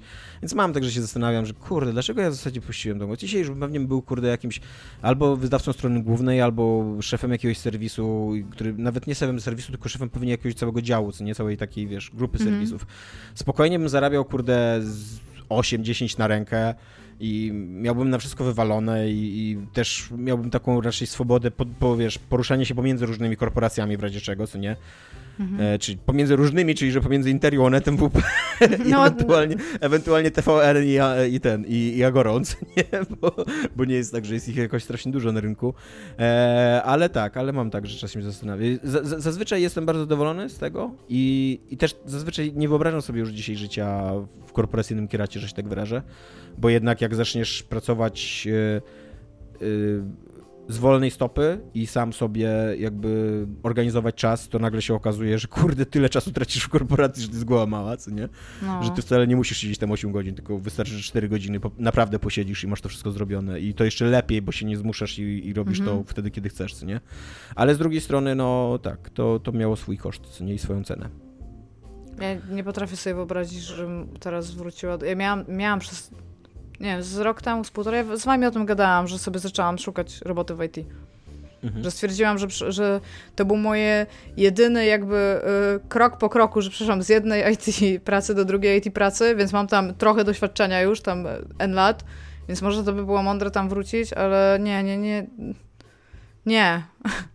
po prostu nie. E, dobra, e, teraz pytanie ode mnie dla ciebie. E, jaka istniejąca gra byłaby najlepszą metaforą twoich związków z ludźmi? Zarówno romantycznych, jak i nieromantycznych. Wiesz, co chciałabym odpowiedzieć, nie? Teraz. Myślę, Metal Gear Solid. Nie, ale może, może tak, może bym chciała. Nie, bo najchętniej to bym ci powiedziała Disco Elysium, szczególnie, że jestem w... Wiadomo, że po pierwsze to my, więc jakby jak mogłaby nie paść ta odpowiedź, ale zaczęłam myśleć o moim życiu i moje życie nie ma 10% wszystkich tych rzeczy, które się dzieją w Disco Elysium. Doki, jest naprawdę... Club. To jest bardzo źle napisane moje życie też, więc jakby... A, to nie może być Doki Doki, bo Doki Doki jest chyba dobrze napisane, tak? A, czy ono jest dobrze napisane? Ona jakby jest woltą tego, czego się byś spodziewał, to jest głównie to. Ale czy jest Aha. dobrze napisane? No, jest no dużo dobra. poezji dobrej. To jaka gra? A Night in the Woods wybrałam. Dlatego, że e, jeżeli wyłączysz z tego ten wątek taki paranormalny i uznasz Który go jest za najgorszą totalnie... częścią tej Tak, gry. i uznasz to za taki normalnie metaforyczną rzecz, która się dzieje e, z główną bohaterką, czyli z May. A, I to, co ona tam w ogóle robi i jak ona bardzo często jakby tak błądząc w grę kogoś krzywdzi, a nie do końca e, jakby gracz to widzi, ale jak się Mhm. zastanowisz nad tą postacią, to to nie jest jakby tak, że ona to konsekwentnie robi, nawet jakoś egoistycznie. Ona po prostu ona ma problemy. O tak. I jakby ona ma tych swoich tam przyjaciół w tym swoim y, jakby życiu, do którego wróciła, który na moment wcisnęła pauzę, ale też automatycznie z nimi wszystkiego zerwała kontakt. Jakby i ona jakby połowicznie sobie zdaje z tego sprawę, że, że, to, że jakby, albo przynajmniej ja od, odgrywając tą postać miałam taką świadomość, że ona nie zrobiła dobrze, ale też przy okazji na przykład y, jakby nie godząc się na zakłamywanie pewnych rzeczy, robi im przykrości, ale też jakby oni ją wspierają. I mam kurde takie synchroniczne cały czas wrażenie, to jest to, o czym ty jakiś czas temu mówiłeś, że bardzo byś nie chciał skrzywdzić kogoś, nie wiedząc o tym, że go krzywdzisz, nie? Jest to mój lęk e, życiowy, zwłaszcza związany z moimi wspomnieniami z liceum. Że mogłem e, niezauważenie jakby wpłynąć na czyjeś życie w negatywny sposób, bo byłem w liceum takim dupkiem, który nie zwraca uwagi na inne osoby i po prostu udawał, udawał że jest fajny, co nie? Ja w liceum to byłam przede wszystkim nieszczęśliwa w ogóle, jakbym mogła... Ja też e, byłem nieszczęśliwy, ale Najgorszą, bardzo, życie, bardzo najgorszą moją decyzją życiową to było pójście do liceum ogólnie, no ale to nieważne, no. A i ten, i, e, i mam ostatnio, jako że mówię, że przez kilka dni mam to takie nihilistyczno e, fatalistyczne podejście do życia, a May też się wpieprza we każdą tą sytuację, tak po prostu head first i często nie jakby amortyzując się tymi swoimi przyjaciółmi tak naprawdę, to tak mi się z nią to skojarzyło. Aczkolwiek mam nadzieję, że nie robię połowy z tych rzeczy i nie mówię połowy z tych rzeczy, które ona mówi, bo to już są takie momenty, że siedzisz i Jesus fucking Christ. Byłoby, tam. byłoby dobrze, tak. Byłoby dobrze, gdyby, No. gdyby tak było. Tak, no ale właśnie tak. Ja nie wiem, czy nawet, czy jak, jakby, jaka, bo to pytanie nie jest jaka bohaterka, tylko jaka gra by to Mhm. symbolizowała. I mi się właśnie wydaje, że to, bo ja też mam często wrażenie, że jestem jakby z drugiej strony tego, w sensie, że jakby często robię coś, że widzę, że jestem twoimi przyjacielem i że tam co by ta druga osoba nie robiła, to ja będę, wiesz, tam biegać i łapać na zasadzie, pomimo tego, że No. cały czas dostaję w ryj. Po prostu co by się nie działo. I takich znajomości też mam trochę. I też powinnam może się zreflektować, dlaczego takie rzeczy się dzieją. Aczkolwiek y, jestem taka trochę głupia, bo stawiam często na lojalność i potem to zwykle nie wychodzi dobrze w naszym wieku już. No, więc takie o miałam. Ale tak, bardzo bym chciała, żeby to był Disco Elysium. To by było takie piękne podsumowanie niektórych rzeczy. A, dobra. Powiedz mi, Tomaszu, e, w czym Tomek Strągowski widzi nadzieję i na co czeka, co by mogło przyjść w popkulturze, na co czekasz, żeby było trochę lepiej? To w związku z Eee. tym moim podejściem do życia ostatnim. Ja mam, ja mam na to niestety przewrotną y, odpowiedź. E, Ja y, jestem człowiekiem, który nie poszukuje nadziei raczej w popkulturze. E, Nie jest to uczucie, złudzenie, e, które by mnie interesowało. E, Bo nie wiem, no chyba drażnią mnie takie proste. No, no właśnie, ja, ja, ja tu nie chcę zabrzmieć, e, jakby nie chcę umniejszać e, nadziei i ludziom, którzy szukają nadziei albo coś takiego w popkulturze, ale ja jestem tak sceptycznie i negatywnie nastawiony, że od razu mi przychodzą na myśl same takie pejoratywne określenia, co nie? Że to jest proste, że to jest banalne, że to jest e, takie pójście na skróty, że wiesz, popkultura jako takie coś, co cię podnosi na, na, na, na, duchu po prostu i jakby ułatwia ci życie i tłumaczy ci rzeczywistość y, najprostszymi słowami, jakby tak, wiesz, upewnia cię w jakimś takim przekonaniu, że świat jest prosty i można go podzielić na dobro i zło i, i, i ogarniesz go intelektualnie i tak dalej. Więc ja raczej tego nie szukam w popkulturze od pewnego czasu, od dłuższego czasu, od chyba zawsze, może nie od zawsze. Od dłuższego czasu, od zawsze. Właściwie to nigdy nie było dnia, żebym myślał o tym inaczej. Raczej szukam, raczej szukam, na, na przykład jestem wielkim fanem złych zakończeń i jestem wielkim fanem takich ciężkich emocji do przeżycia. No dobrze, ale właśnie, bo na przykład y, Jako osoba, która przez Ale- bardzo długie y, jakby okresy, bo, bo Mhm. mi się wydaje, że może troszeczkę to pytanie inaczej nakieruję, okej? E, Ale ja mam jeszcze odpowiedź dla siebie, bo A, ja dobrze, tak... Bo jeżeli już szukam, jakby mogę odpowiedzieć też na tą drugą wersję pytania, ale jeżeli już szukam, bo czasem każdy ma taką, nawet ja ma taką y, potrzebę, żeby obejrzeć coś po prostu, żeby poczuć się lepiej, e, to są zazwyczaj to teen dramy i teen romanse i Mhm. tutaj świetnie się sprawdzają anime i mówiłem kilka razy o tym, że oglądałem jakieś tam anime takie, które jest prostą teen dramą i teen romansem. E, niestety jako, że tam lubię jak mnie popkultura krzywdzi, to też y, najbardziej lubię takie, które są smutne albo kończą się smutne, no ale to kiedyś też mówiłem, że, że lubię tą całą twórczość taką rakową dla nastolatków, pamiętasz? Tak, teen medical drama. Tak, Teen Medical Drama, dokładnie. E, więc tak, więc y, z takich na przykład rzeczy, które które mnie bardzo podnoszą na duchu, chociaż są dosyć traumatyczne w oglądaniu, to jest to anime o mm, głuchej dziewczynie, która jest prześladowana w klasie. Your Voice... y, E, jak to było? Your Voice anime, tak, tak to wygooglam. A Silent Voice. Mhm. E, I to jest dosyć traumatyczny i ciężki film, ale jako, że to są nastolatki i wiesz, koniec końców tam się dobrze kończy i pięknie, to, Tak, ale to mi bo, on, daje mi on jakąś nadzieję. bo o to no. mi chodziło też, jakby, czy widzisz nadzieję, może nawet nie, niekoniecznie jakby dla siebie, tylko dla popkultury, w sensie co mogło przyjść, żeby uczynić ją lepszą. I Nie. na przykład... Nie, Nie, nie, widzisz widzę. nadziei dla popkultury. E, bo chodzi ci, chodzi tak ogólnie, globalnie o popkulturę jako... Nie, na przykład, w, w sensie, Nie. bo a może powiem, czy, o, o co mi chodzi, nie? Bo mi nie chodzi nawet o to, żeby oglądać, tak jak ty mówisz, jakieś proste, tutaj w cudzysłowie, historie na temat tego, że potem na samym końcu wszyscy, wszystko jest dobrze, tak? I odnosimy moralne Mhm. Rozumiem. zwycięstwo i nawet jeżeli ktoś przegrał. Tylko, że czy może się zdarzyć na przykład, no nie wiem, no... Y, ja mam bardzo, bardzo osobisty stosunek do, do Bojacka, w sensie do, do Mhm. serialu, gdzie tam nie było praktycznie ani jednej dobrej emocji, nie? A nawet jak ją miałeś, Tak. to ci zaraz ktoś podawał po ryju i powiedział oddawaj po prostu. To nie, oszukaliśmy cię tutaj totalnie, jesteśmy z siebie jeszcze dumni, jeszcze będziemy tu stać i się śmiać z ciebie. Wydaje ale- mi się... Ale to było mi się, strasznie że- mi potrzebne. Ja do dzisiaj ja potrzebuję tego serialu tak emocjonalnie, w sensie, że potrzebuję widzieć pewne odniesienia, jakieś tam schematy zachowań jakby, nie? Odpowiem ci tak, wydaje mi się, że rzeczywistość medialna i korporatyzacja mediów e, to już jest tak rozpędzona machina, że będzie tylko gorzej i będzie coraz mniej takich, takiej ambitnej popkultury. Ona oczywiście będzie i zawsze będzie jakaś tam sztuka ofowa i tak dalej, ale że no, że jakby mm, żyjemy w takim, znaczy doświadczamy teraz takiej wielkiej machiny upraszczającej rzeczywistość, wulgaryzującej przekaz, manipulującej widzem, jakby Mhm. od, nie zadającej poważnych pytań, nie odwzorowującej skomplikowania świata, skomplikowania człowieka e, i tak dalej, i tak dalej.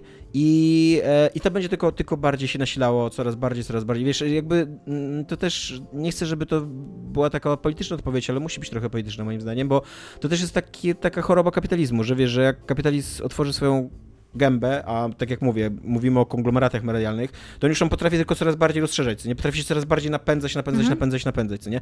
I Tak, bo trzeba to, wziąć wszystkie pieniądze, nie, nie większość tak, pieniędzy, trzeba mieć tak. wszystkie Na przykład to, pieniądze. to widzimy dzisiaj z Disneyem moim zdaniem, co nie, że, no, że będzie tylko gorzej, tylko prościej, tylko bardziej prostacko, tylko większe budżety, większe produkcje, e, większe ambicje i tak dalej. E, No i nie wiem, jakby być może nie jestem po prostu na tyle, mm, nie mam na tyle wiary w ludzi, żeby widzieć jakieś alternatywy wobec tego, ale nie widzę.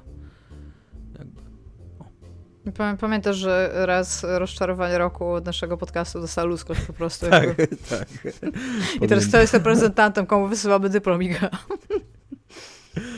E, pamiętam. Moje pytanie dla ciebie teraz. E, jaka jest najśmieszniejsza, najzabawniejsza scena giero, gierkowa wszechczasów według ciebie? Jak pierwsze przeczytałam to pytanie, to stwierdziłam, że ja nie mam na nie odpowiedzieć w ogóle, bo... W ogóle jest bardzo mało... Tim ja Schafer tym- o tym bardzo często mówi. Gry nie są śmieszne, gry się nie Chciałem o pisze, tym żeby były ostatnio powiedzieć ogóle, i chciałem nie? w ogóle, żebyśmy zrobili cały odcinek tematyczny na temat komedii w grach wideo, że jest tak mało komedii gierkowych i... Tak, ale znalazłam trzy fragmenty, wiesz? Nie, nie No powiem, dajesz. który jest jakby z nich y, najlepszy, ale tak. E, to są takie, które, które jak się wspomina, to robię takie To są takie, potem tam rozumiesz, nie?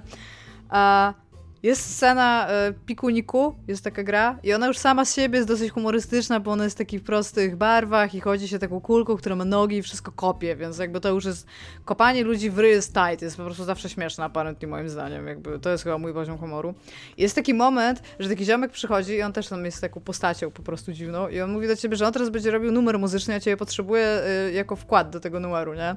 I przychodzisz do niego do domu on tam ma taki keyboard, na którym on gra i on gra jakiś tam skomplikowany, taki melodyczny utwór i na samym środku tego domu stoi taka wielka trąbka jak do roweru, tak jakbyś wciskał ją y, ten, y, jakby palcem, że tam jest taka jakby y, bańka z powietrzem, która wychodzi przez trąbkę. I twoim jedynym zadaniem to jest jak on kończy taki mega jakby długi ten, on mówi do ciebie teraz ty i ty robisz takie a i to jest koniec. I po prostu jak ja wtedy to zobaczyłam, to ja musiałam switcha aż odłożyć, po prostu tak się zaczęłam z tego śmiać, nie?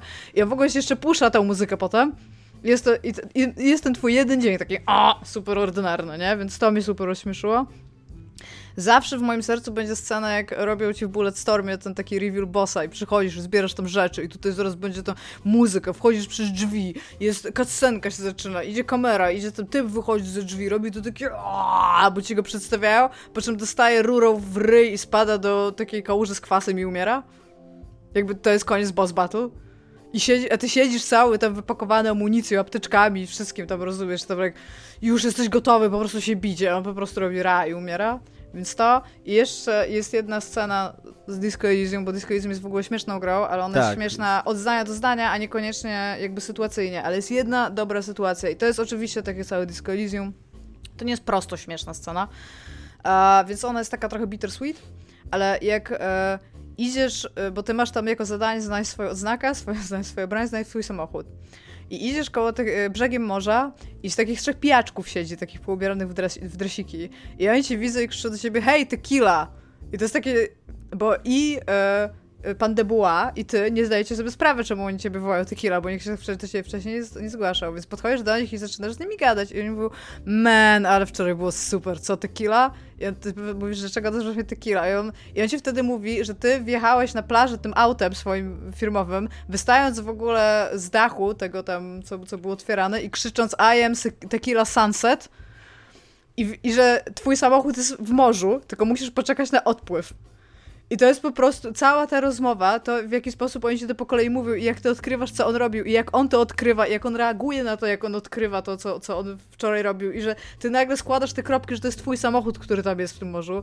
To jest po prostu, to jest fenomenalnie dobrze napisany dialog. On jest po prostu, mówię, jest zarówno też... druzgocący, jak i super śmieszny. Jeżeli masz e, dobrą relację z Kimem, to odkrywanie tego wraku jest też super zabawne. Tak, on przychodzi jak, i... On jak nie... Kim jest taki subtelnie, nie, jakby nierozczarowany, to tak. udaje, że wszystko że, że, że, że empatyzuje z tobą. Tak. I on, co więcej, on tak trochę nie chce cię wstydzać, więc on tam nie zadaje tak. niby pytań, ale ty masz dużo pytań i to, że tam, y, bo tam chyba nie znajdujesz swojej broni, nie? Tam w ogóle w tam tak. środku. I to, że w ogóle ty tam jeszcze nie znajdujesz broni, on ciebie o to pyta, a ty nie masz odpowiedzi na to. Tak. Nie, no to po prostu jest, jest mega. W ogóle cały ten I am Tequila Sunset i to, to, jest, to jest rzecz, którą można krzyczeć po pijaku do końca życia po prostu I am Tequila Sunset, nie? Więc tak, takie trzy rzeczy znalazłam. Jak się nad nimi zaczęłam zastanawiać, to jeszcze rozmawiałam z Tomkiem 2 i on na przykład mi mówił, że w Final Fantasy, tym remake'u, jest ta fantastyczna scena e, robienia, e, jakby przebierania Klauda za kobietę, która się po prostu kończy takim idealnym, kascenkowym perfection, kiedy on go tak trzyma w ramionach tak. i on jest taki piękny. I jakby, to na przykład to nie jest śmieszne, bo to jest po prostu takie amazing, że tak siedzisz i wow, all the way up to 11, ale no jakby jest dużo czegoś takiego, a jest po prostu jest mało śmiesznie napisanych rzeczy w grach, no. I Tim Schafer powiedział to przecież milion lat temu na jakimś rozdaniu tych nagród tam yy, dla, dla indie gier, nie? I to mhm. kurde, to, ja to zapamiętałam i widzę to po prostu do dzisiaj, że nie ma. Tak, bo y, jeszcze, jeszcze wśród indie albo takich triple E yy, to się zdarzają, co nie? Ale żeby zrobić grę wysokobudżetową, komedię, komediową, to kurde jest mega rzadkie, co nie? No, nikt tego nie robi. Tak. Dobra, to ja mam do ciebie takie pytanie. Czy pamiętasz jakąś mocną opinię na tematy związane z popkulturą, którą kiedyś miałeś i byłeś nie strasznym wyznawcą, a teraz o tym pamiętasz i ci jest strasznie wstyd, że tak było? Eee, wiesz co, nie to, że jest mi wstyd, ale wydaje mi się, że mogłem być, byłem y, trochę niesprawiedliwy wobec serii Mass Effect, Um, ja grałem Dobrze, tylko nie w ma dwój... Dominika, to on nie przesyła tego odcinka, jesteś safe. Ja grałem tylko w dwójkę Mass Effecta, która mi się bardzo nie podobała. Yy, grałem w trójkę tak z 10 pierwszych godzin, więc nie przyszedłem go do końca i nigdy nie grałem w jedynkę. E, I sobie wyrobiłem bardzo negatywną opinię na temat Mass Effecta po dwójce. I to nie jest tak, że ja zmieniłem tą opinię. Ja nadal uważam, że to jest płytkie i, i dosyć takie idące na łatwiznę science fiction. Ale jednocześnie mam do siebie trochę taki zarzut, taką, taki, wiesz, taką pretensję do siebie, że nigdy nie starałem się zrozumieć fenomenu Mass Effecta. Nigdy nie starałem się poszukać tego, co tak ludzi zafascynowało w tej grze. Mhm. E, I dopiero jak kiedyś Kasia Niemczyk, ja już chyba opowiadałem tą historię, kiedyś Kasia Niemczyk właśnie weszła ze mną w kłótnię o e, o Mass Effecta i ona mi powiedziała, że dla niej, że ona się zgadza ze wszystkimi moimi zarzutami, ale dla niej to, że ona po raz pierwszy tak naprawdę mogła zagrać kobietą e, w, wiesz, w AAA grę science fiction RPG i że ta gra jakby szanowała ją, że ta, ta reprezentacja była tak ważna nie, mhm. w, w tej grze. I też tam dawali dosyć duże pole do popisu jakby w reprezentacji swojej seksualności, co nie? Że to było dla niej bardzo istotne, co nie? I jeszcze wtedy pomyślałem, kurde, Tomek, e, masz bardzo wąskie słabo, horyzonty. Tomek, słabo. Tak, masz bardzo wąskie horyzonty i, i zhejtowałeś grę tak e, stricte ze swojej perspektywy, y, na podstawie jednej części, a być może rzeczywiście tam za nią się kryje coś więcej, być może ci ludzie, którzy ją wyznają i, i wiesz, i i są jej, jej wielkimi fanami, to, to jednak mają rację. Więc to jest coś, co tak, co chodzi to za tobą. czasem. No. Mm. Ale nie na tyle, żebym na przykład spróbował zagrać w Mass Effect I, i, i, go i, i, ten. I jeszcze drugą mam taką rzecz, że kiedyś jak byliśmy w zagrywkach, to strasznie hejtowaliśmy Game Cornera e, i Sławka Serafina, który tam wtedy był takim głosem Game Cornera. I to też jest tak, że ja jakby nie, nie, nie, nie zmieniłem zdania o, pisarstwie Sławka Serafina, ani o Game Cornerze, ale wydaje mi się, że byliśmy trochę bucami, jakby, że... Znaczy w ogóle taki był chyba nasz zamysł w ogóle tego kącika Game Cornerowego, żeby, że, żeby być bucami. I wiesz, jak masz te 20 tam 7-8 lat, to wydaje ci się, że to jest takie zabawne, jak jesteś bucem, co nie? A się tak sobie myślę, kurwa, po co ja byłem tym bucem? Po, po, co mi to było? Jakby, no, jakby nie mógł, se, nie mógł se istnieć po prostu e, kiepski serwis o grach i ja nie mogłem po prostu go ignorować i tyle, i, i żyć dalej swoim życiem. No. Jest dużo kiepskich e, ostatnio, taki jest wysyp na, w polskim dziennikarstwie z jakiegoś powodu. Co ktoś mi newsa podeśle, to albo tam jest właśnie jakieś takie karkołom tłumaczenie, albo wiesz, nie, nie gramatycznie jest po prostu napisane, albo jakby nie ma takiej struktury po prostu newsowej i nie, nie wiem skąd to się bierze. Jakby coś, coś jest Branża jest chora, Wiesz, Tomek. Ale, y, no jest I ja, I ja, też mam bardzo złe opinie o, o, wielu dziennikarzach growych i o, o, branży jako takiej dziennikarstwa growego, co nie? Ale to był taki bardzo ukierunkowany hejt na konkretną osobę i Nie, no jakby serwis. mówisz to, jakby ja nie jestem dumna z was, no ale no co, co mogę zrobić? Nie było mnie tam. No właśnie. E, więc tak, więc to Aczkolwiek jest myślę, że wiele osób, jakbyś się zapytał dzisiaj, też by uznał, że ja jestem bucem, więc może jest jakiś e, taki podcast gdzieś, gdzie mówią, że ja specyficznie jestem bucem i jakby no przykro mi, no co zrobię. Czego najbardziej nienawidzisz w pracy w game devie, Iga? I to jest pytanie, którego ja nie bazuję nawet, jakby ja tutaj chciałam, bo nie mogę mówić o moim stricte osobistym doświadczeniu, w sensie bardzo, bardzo wiele z umów, które mam podpisanych, po prostu przestrzega mnie przed tym. Nie chciałabym teraz się kontaktować z prawnikami, żeby się pytać, czy mogę, o czym nie mogę powiedzieć i po co potem, jakby co jesteśmy w stanie ugrać. Ale e, jakby mam tutaj takie ogólne rzeczy, które mam, ale chciałam powiedzieć, że to jakby to też nie jest tak, że, e, że jakby wszystko, co się zróży z tej branży, to jakby to się pojawia. I nawet jeżeli nie jest się jakby ofiarą pewnych zachowań, to jest ich świadkiem i wtedy trzeba reagować. A, I mówię, ja, jest, ja pracuję, mam dostęp i pracuję jakby z, z wieloma ludźmi z różnych firm, z wieloma mhm. firmami, z różnymi ludźmi, z różnych ludzi te firmy też. A, I to, czego najbardziej, jakby tak, bo ja sobie to rozpisałam, ale będę to mówić od tyłu, dobra? Najbardziej Śmiało. nie Możesz lubię efektu. No, tak, mogę od tyłu, dobra. Najbardziej tak. nie lubię efektu tego, o czym będę mówić i to są takie gry robione bez serca, taki po prostu produkt. Masz, żryj. Masz tutaj, ja ci przyniosłem korytko, a teraz przyniosłem tutaj wiadro i tutaj masz pomyje. I bo my wyliczyliśmy, że te pomyje to jest dobry twór marketingowy, a poza tym to się sprzedaje. I jakby jak ja, ja po prostu nie jestem już w stanie żyć ze sobą jako jako jakikolwiek nawet wytwórca, nawet nie twórca, nie? Tylko jako jakikolwiek wytwórca, po prostu, żeby słyszeć, że robimy tak, bo to się sprzedaje. Jakby I know, wiem, że pieniądze są ważne, ale może nie trzeba mieć wszystkich pieniędzy, może trzeba mieć tylko trochę tych pieniędzy i też jest okej, okay, jakby, nie? Mhm. Więc jakby to. I teraz tak. A dla, czemu powstają gry bez serca? Dlatego, że powstają wielkie, bezduszne produkcje po prostu, które są bardzo często sterowane przez marketing i badania rynku. Jakby, i teraz ktoś mi może powiedzieć, ej Iga, ale co ty nie będziesz robić przecież gier dla... Okej, okay, ostatnio miałam teorię i jakby przyznaję się, że jakby najwięcej, co nas broni przed tworzeniem dobrych gier, to są, to jest fakt, że gracze istnieją i jakby gracze nie istnieli, to byśmy po prostu robili lepsze gry, ale wtedy dla kogo one by były? No właśnie, to by było w nich jeszcze bardziej artystyczne, no więc jakby być może czasami jestem z ekstremu do ekstremu, aczkolwiek o ile uważam, że tak, da się sprawdzić, jakie gry się sprzedadzą, to jakby wciąż nie uważam, że że można nie mieć jakiegoś pomysłu, w który się wierzy i jakby zrobić, żeby był najlepszy, żeby się sprzedał, zamiast po prostu usiąść i teraz ogarnąć, dlaczego, nie wiem, sprzedają się gry Ubisoftu.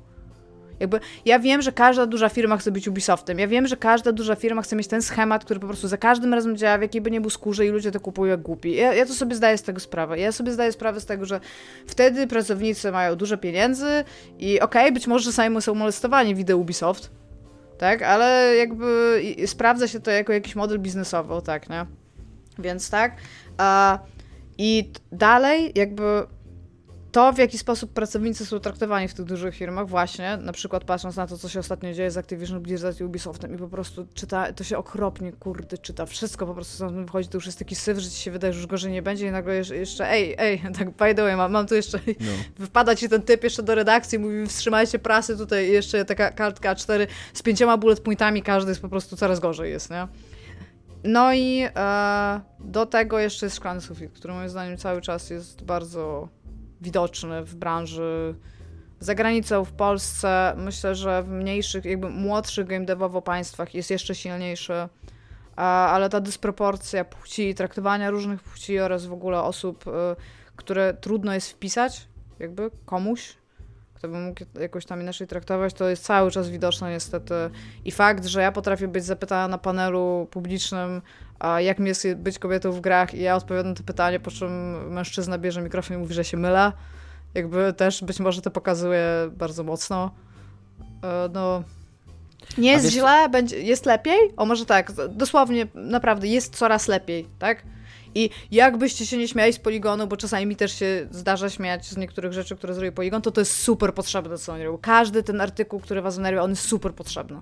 I to jest ważne. Poligon pisze bardzo dobre e, teksty o Ewangelionie, więc ja lubię Poligon osobiście. Znaczy, yy, chodzi mi po prostu o to, że wiesz, raz na jakiś czas tak, tam tak. jest takie, takie coś, że po prostu się za głowę łapiesz, ale to też jest potrzebne. I teraz się, macie 500 pytań dlaczego, ale po prostu uwierzcie mi, że jest. Więc tak. A ja ci powiem, że ja jako facet też uważam, że, że istnieje szkło, jakby też uważam, że ja jestem trochę dotknięty szklanym mm, mm, e, sufitem, bo e, to, co mnie na przykład wkurza i co obserwuję, ja czego w ogóle nie rozumiem.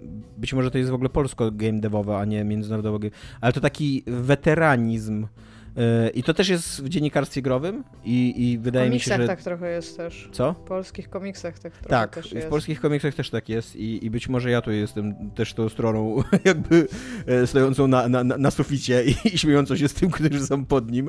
E, ale tak, ale jest takie... Mm, taka grupa ludzi, którzy są od zawsze, albo przynajmniej od bardzo długiego czasu w game devie i istnieje przekonanie, że oni wiedzą, co robić. Zawsze, co nie? Że, że ich, ich wyjście zawsze jest dobre. Jakby... Y Wiem, że je, zawsze są takie nazwiska, które się przewijają w polskim game devie mhm. jakby y, chyba wiemy, o jaką grupę ci chodzi, ale ja... Y, trudno mi powiedzieć, y, wiesz, jakby z perspektywy tego, jak, jak, teraz marketing i jak to gracz tym rządzi, to ja mam wrażenie, że też z drugiej strony z jakiegoś powodu, i to tak zupełnie paradoksalnie, przestaje się słuchać ekspertów. Na zasadzie wiesz, lepiej jest y, poprosić y, tam jakiś dział właśnie marketingowy, że mhm. patrz, patrzą się, jakie są słupki na rynku i na przykład sprzedają się te cztery gry i centralnie usiąść, jakby zdesignować je w SPAC i stwierdzić, sprzedają się dlatego, że we wszystkich ich jest, nie wiem, X, rozumiesz? Jeżdżenie na rowerze nagle będzie thing. Więc u nas w grze, która wyjdzie po, post już to, tak naprawdę, No. też powinno być jeżdżenie na rowerze. I to jest też takie dla mnie, takie, to jest takie bezmyślne po prostu przekładanie czegoś, wiesz, do, do jakiejś dużej produkcji, z jakiejś innej produkcji, dlatego, żeby było, bo to się sprzedaje. Jakby nawet niech to, niech to będzie, kurde, hit roku, ale jak zapomną o nim za, za dwa lata gracze, to po co to w ogóle komukolwiek było? Nie wiem, no mam, mam z tym taki problem. No oczywiście, że to takie przesycenie rynku, o ile uważam, że to jest fajne, że teraz każdy może zrobić grę, no to na przykład mi jest, y, na przykład nawet y, a propos kapitalizmu i stresu, mnie na przykład już to stresuje, stresuje mnie, że ja sobie nie pogram w gry, bo, bo, bo nie mam kiedy i nie mam jak i jest ich za dużo, rozumiesz, nie? Bo, No. Bo kiedyś tych gier było 16, a teraz jest ich 160, no powiedzmy, no, no i po prostu nie zagram we wszystkie. Ale tak, w ogóle e, ten szklany sufit e, taki płciowy, ten, o którym ty mówisz, to w ogóle em, to jest strasznie szkodliwe też dla samego medium, jako takiego jakiegoś e, sposobu wyrażania się artystycznie, bo jakby to medium dorasta wraz z tymi swoimi weteranami, e, twórcami I, te, i teraz właśnie obserwujemy, jakie, jakie to jest, jak to ogranicza nam perspektywę, co nie? Jak najpierw e, 90% gier było o tej perspektywie e, nastolatka i tych fantazjach nastolatka, zazwyczaj pełnych przemocy, później ta, e, później 90% gier było o takiej perspektywie dwudziestokilkulatka, em, No trochę tak. jeszcze życiowo nieogarniętego i, i, i zafascynowanego przemocą i popkulturą taką silną i, i seksistowskiego trochę i tak, tak dalej. potem zaczął wychodzić... A teraz nagle, teraz nagle widzimy perspektywę ojców i tak dalej, a co się dzieje z tymi wszystkimi innymi perspektywami? No ale widzisz, bo to, to, ale to też troszeczkę, bo, to, bo to, oczywiście to jest bardzo złożona kwestia, to jest bardzo złożony problem, ale to też się Tak, trochę tak. wiąże z tym, co się dzieje marketingowo, wiesz, y, jakby był God of War i God of War się bardzo sprzedał i teraz może y, jakby postać jest okej, nie? Ale nie ma jeszcze takiej gry, żeby ona się jakoś mega sprzedała i żeby to była perspektywy matki, rozumiesz, Mhm, nie? Tego, tak, tego tak. jeszcze nie ma. To pewnie kiedyś będzie, ale jako, że kto ma to napisać, skoro nie dasz babie stanowiska, Tak. żeby mogła to napisać, a co więcej, jeżeli dasz jej to stanowisko, że mogła to napisać i zapłacisz jej jeszcze w ogóle za to, a już broń Boże, jak ona będzie w ogóle pisarką, w sensie stricte y, będzie, wiesz, writerem, No, ale i, nie? i, i, ale tu poczekaj, wchodzi, I tu no i- wchodzi, zaczekaj, i tu wchodzi weteranizm, bo dasz babie napisać tą grę, a później przyjdzie facet, który jest od 30 lat w tym game devie i powie jej, ale to zupełnie inaczej trzeba napisać. I on to przypisze, co nie? Tak. Ale tak, tak, tak, no tak też może być, tylko że właśnie e, o co mi chodzi, to wiesz, to nie dasz babie tego stanowiska, bo przecież nie dasz jej tego stanowiska, dlatego, że nie ma takich gier na rynku jakby i nikt nie wierzy w fakt, że y, Wiesz, to też nie jest tak, że God of War zaryzykował milion po prostu, bo zrobi grę o ojcu i synu. Oczywiście, Tak. że nie. No po prostu nic nie zaryzykował. Byli bardziej pewni swego niż przy wcześniejszych dwóch God of Warach przy tym God of Warze, no po prostu. Dobra, my musimy przyspieszyć, bo już po ostatnim pytaniu mamy, dajesz ty do mnie Dobra, już pytanie. ci daję. Ale przepraszam, zdenerw- zdenerwowałam się. Nie, nie, spoko. Emocje są dobre, wyrażaj Oj, emocje. tam hate, let the hate flow through you. A, dobra, powiedz mi, i to będzie e, też taki mój a, jakby przyczynek do tego, e, że... Albo nie, zmienię. Powiedz, jak- jakim, był- jakim byłbyś NPC, co byś mówił, jaką byś miał animację, gdzie byś stał i to zarówno w świecie fantasy, jak i science fiction. E, my już mieliśmy, my już mieliśmy tę dyskusję na, e, Na na, czacie. na Facebooku, na czacie i była ona super zabawna i ja totalnie wziąłem moją odpowiedź z tego, bo uważam, Bardzo totalnie- dobrze, bo uważam, że ludzie powinni to wiedzieć ogólnie. To było bardzo E, ja, ja, ja, ja jak, jakby w ogóle tak myślę o swoim miejscu w świecie, to nie wiem, czy kojarzycie, zwłaszcza w grach fantasy, ale w grach science fiction też tak jest, że e, jak lecą tutoriale na początku, to lecą, le, le, dowiadujecie się, zazwyczaj jesteś postacią po prostu wrzuconą w świat gry e, i jakby jeszcze nic nie wiesz o tym świecie, więc spotykasz taką postać, która ma jakiś taki e, e, taką dziwną manierę opowiadania ci o tym świecie, więc e, ja bym był właśnie takim typem, co to czeka na Pan jakiejś łące. Tak, czeka na jakieś łące, żeby nieznajomy wszedł na tą łąkę i ja wtedy mogę powiedzieć hello stranger. I że zastanawiasz się pewnie co to za łąka, zastanawiasz się jacy, jakie bóstwa nami rządzą, co nie, albo zastanawiasz się co to tutaj za, wiesz, za wielkie kurde elektryczne dinozaury chodzą dookoła, co się wydarzyło w tym świecie. Otóż i tutaj daję, jako że jestem takim mądralińskim, co nie, jak, jak, jak Tomasz Strogowski, zdaję sobie sprawę, jak często wpada w taki ton, więc ja tutaj daję taki, wiesz, e, e, wykład z loru, Ale oczywiście, jako że gry współczesne są tworzone e, z wykorzystaniem tych wszystkich technik e, badania skupienia gracza, to ten wykład, wykład z loru nie może być zbyt długi, więc ja w pewnym momencie umierałbym w połowie zdania, takie jak, jakby, jakby już wprowadzał jakby do, tego, do tej tajemnicy fabularnej, co nie, jakby naprowadzał graczy na to, to wtedy, wtedy, wtedy nagle dostawał strzałę w gardło, albo jakiś, jakiegoś snajper by mnie ściągał. Wtedy, Tomek? I wtedy jest tutorial z walki. Dokładnie wtedy jest tutorial z walki.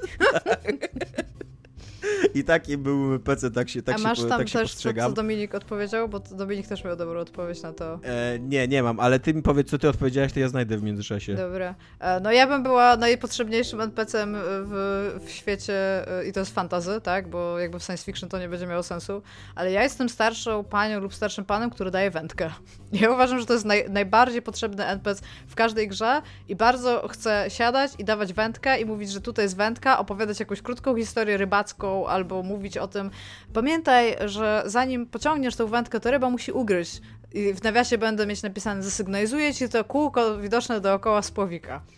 I to będzie tyle i będę, będę, będę bardzo... To, to, to, jest, to jest tylko to, co ja powinnam robić. Dominik ma zajebistą odpowiedź. No Dominik ma dobrą odpowiedź, no. Ja też miała zajebistą odpowiedź, ale Dominika właśnie przeczytałem i się podliczyłem. Dominik, Dominik grając w Gridfalla miał, widział takiego, takiego typa, takiego w ogóle totalnie 150% takiego tego... E, NPC w NPC-u.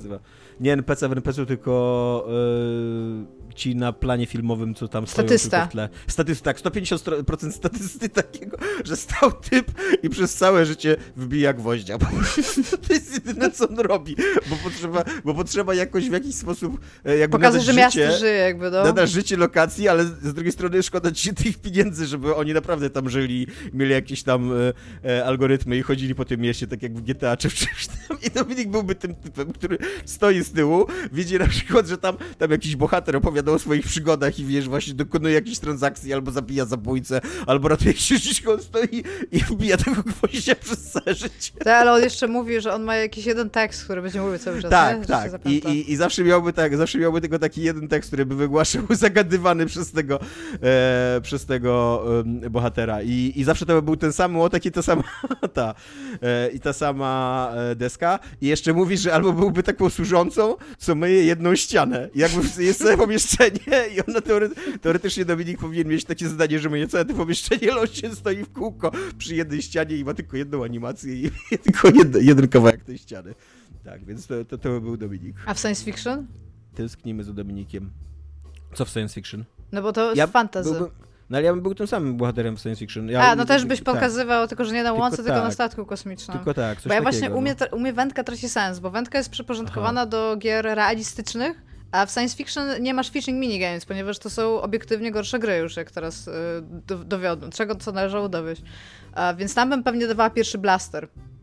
I bym mówiła, cool, masz ten mieczyk, yy, tam prądowy, ale tutaj jest taki blaster, trzymaj. Co, ja, ja myślę tylko, A teraz postrzelaj życie... do trzech e, różnych rzeczy, które ustawiłam tutaj 10 metrów, bo pomimo tego, że skończyłeś całe szkolenie e, taktyczne, 10 lat tam byłeś jako embrion jeszcze przeszkolany, więc totalnie wiesz, to teraz trzeba mi do tych trzech tarcz.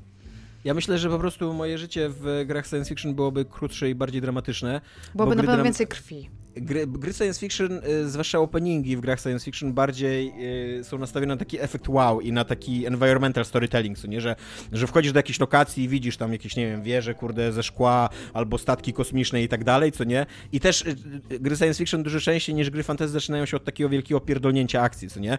Więc ja był na przykład takim typem, co tam, wiesz, co tam na takim, na takim lotnisku, znaczy nie lotnisku, na takiej bazie, do której tam przyłączają się e, sta statki kosmiczne, wiesz, takie transportowe, takie co tam przewożą ludzi pomiędzy planetami albo czymś takim, co nie, to ja jakby wiesz, tam wychodzi na przykład gracz do takiej wielkiej stacji kosmicznej, właśnie przyleciał na tą stację kosmiczną, żeby tam jakąś swoją szpiegowską misję czy coś takiego, co nie, mhm. ja bym był takim typem, który tam, wiesz, go potrąca i mówi, o przepraszam i nagle puch, eksploduje mu głowa i zaczyna się strzeli na akcję i tak dalej?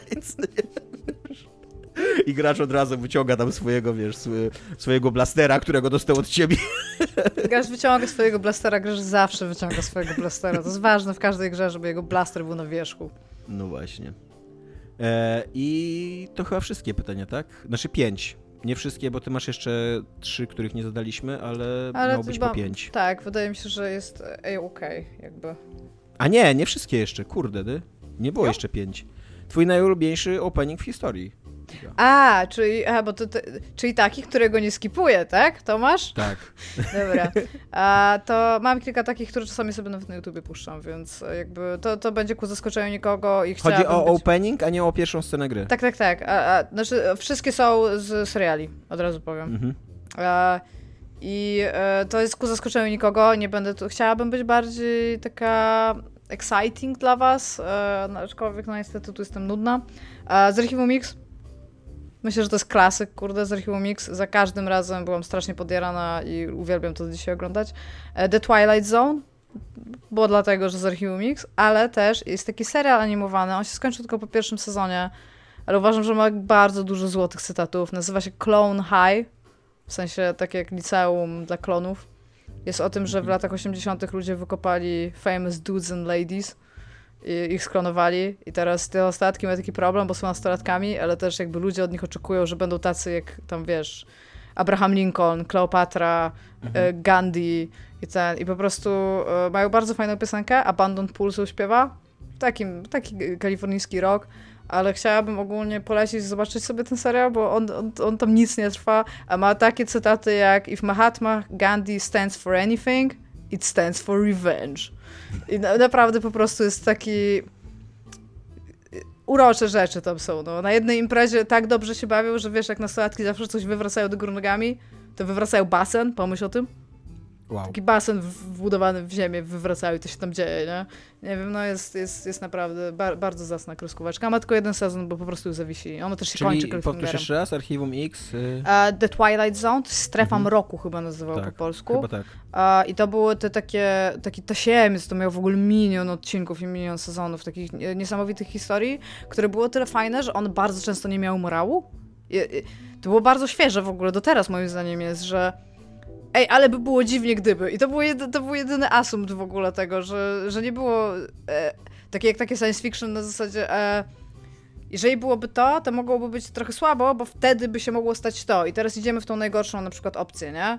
Albo wszyscy są szczęśliwi, ale ta jedna osoba nie będzie, bo to. Tylko było takie po prostu it was tam, t- tam że, że to by było bardzo dziwne, jakby coś takiego się działo. Więc tak, Ja, e, z tych ja rzeczy. tu się wtrynię ze swoją odpowiedzią na to pytanie, ponieważ być może nie wszyscy nas śledzą na Facebooku, a chciałbym bardzo polecić i w ogóle stąd się wzięło to moje pytanie, opening do gry The Medium, Bluebird Team, który jest rewelacyjny. Autentycznie, gdyby, gdyby to był opening do serialu na HBO, to bym się w ogóle nie zdziwił i nigdy bym go nie przewijał. Ale to, Blueber też dał bardzo fajny pokaz, jak, e, jak szanuje tych deweloperów w ogóle tym openingiem do, do Medium. Tak, to prawda. I aż, aż mi się tak miło zrobiło, że to jest polska firma, więc tak. Tomek, co jest grane u ciebie? Co jest u ciebie grane, Tomaszu? Tomek, jakby, się, jakby ktoś się ciebie zapytał, co jest u ciebie grane, to jakbyś odpowiedział tej osobie. E, y, chciałem, y, chciałem zacząć od książki, ale widzę, że tak ustawiasz dyskusję, że nie mogę zacząć od tej książki. E, ale nie, mimo wszystko zacznę od książki, bo jeszcze zanim przejdziemy do sekcji spoilerów, to, to opowiem tylko krótko o książce, która jest bardzo dobra, ale w sumie niewiele można o niej opowiedzieć, bo to jest taka książka, której się za bardzo nie da streścić, ani, ani nic takiego, ale przeczytałem bardzo, bardzo dobrą powieść, y, która dostała nagrodę Bookera. Iga, opowiedz dowcip o nagrodzie Bookera. A czy to jest ta nagroda, którą daje, znaczy imienia Bookera DeWitta, dlatego, że dostaje w pierwszej scenie od Elizabeth książką? Tak. Chodzi? A, to, jest, to jest po prostu, to jest moja ulubiona historia. Się tak cieszę, że przynajmniej raz ją opowiedziałam kiedykolwiek i teraz mogę ją zawsze opowiadać. E, e, książka nazywa się Dziewczyna, kobieta inna po przecinkach. E, Ewa, y, to jest trudne imię. E, Evaristo, chyba to się czyta, tak mi się wydaje. Evaristo Bernan, Bernardine, e, autorka się nazywa. E, znaczy Bernardine Myślałam, to że jest... ona się nazywa Bernardine Ewa to i jest, powiedziałeś, że to Nie, jest nie, nie. trudne imię i to tak- jest jej imię, a Evaristo to jest nazwisko, ale no tak. E, Jest to Brytyjka i em, jest to kilkanaście takich średniej długości opowiadań o życiach różnych kobiet, Brytyjek, albo w części Brytyjek, albo w jakiś sposób związanych życiowo z Wielką Brytanią, ale zazwyczaj wszystkie są prawie Brytykami, wszystkie prawie są czarnoskóre, e, chociaż no jakby z wyjątkami.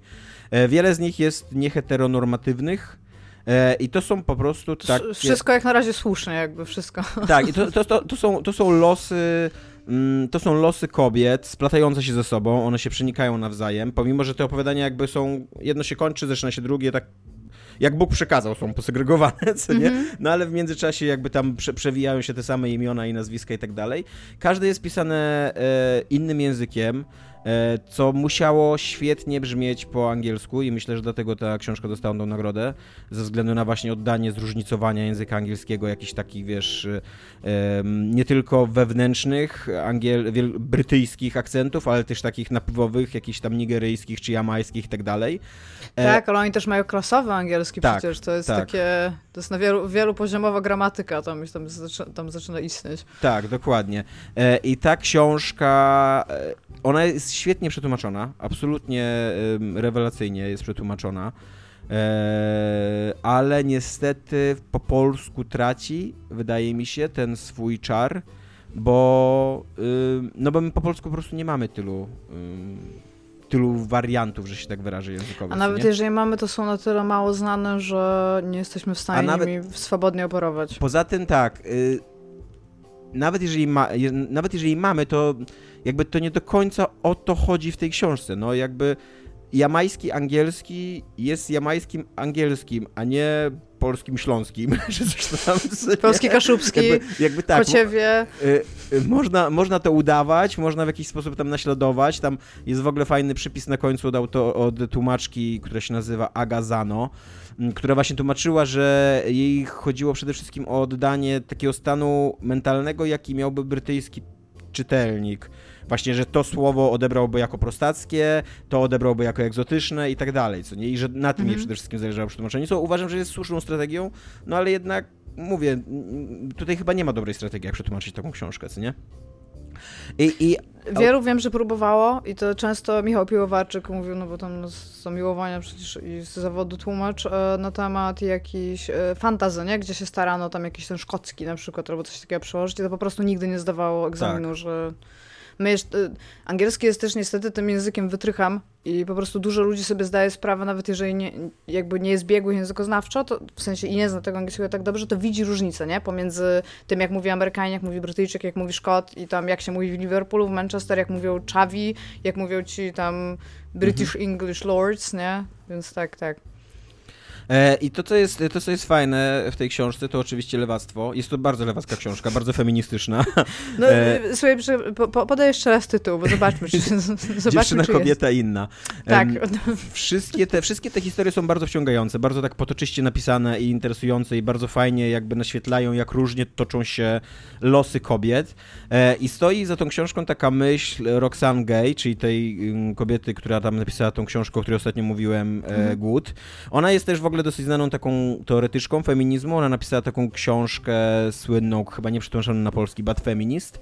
I właśnie tam pisała, że ona jest złą feministką w klasycznym rozumieniu tego słowa jakby, bo ta druga fala feminizmu, czyli ta taka najbardziej bojownicza, ta naj, naj, najbardziej wpływowa druga fala feminizmu z lat 70. i 60., mhm.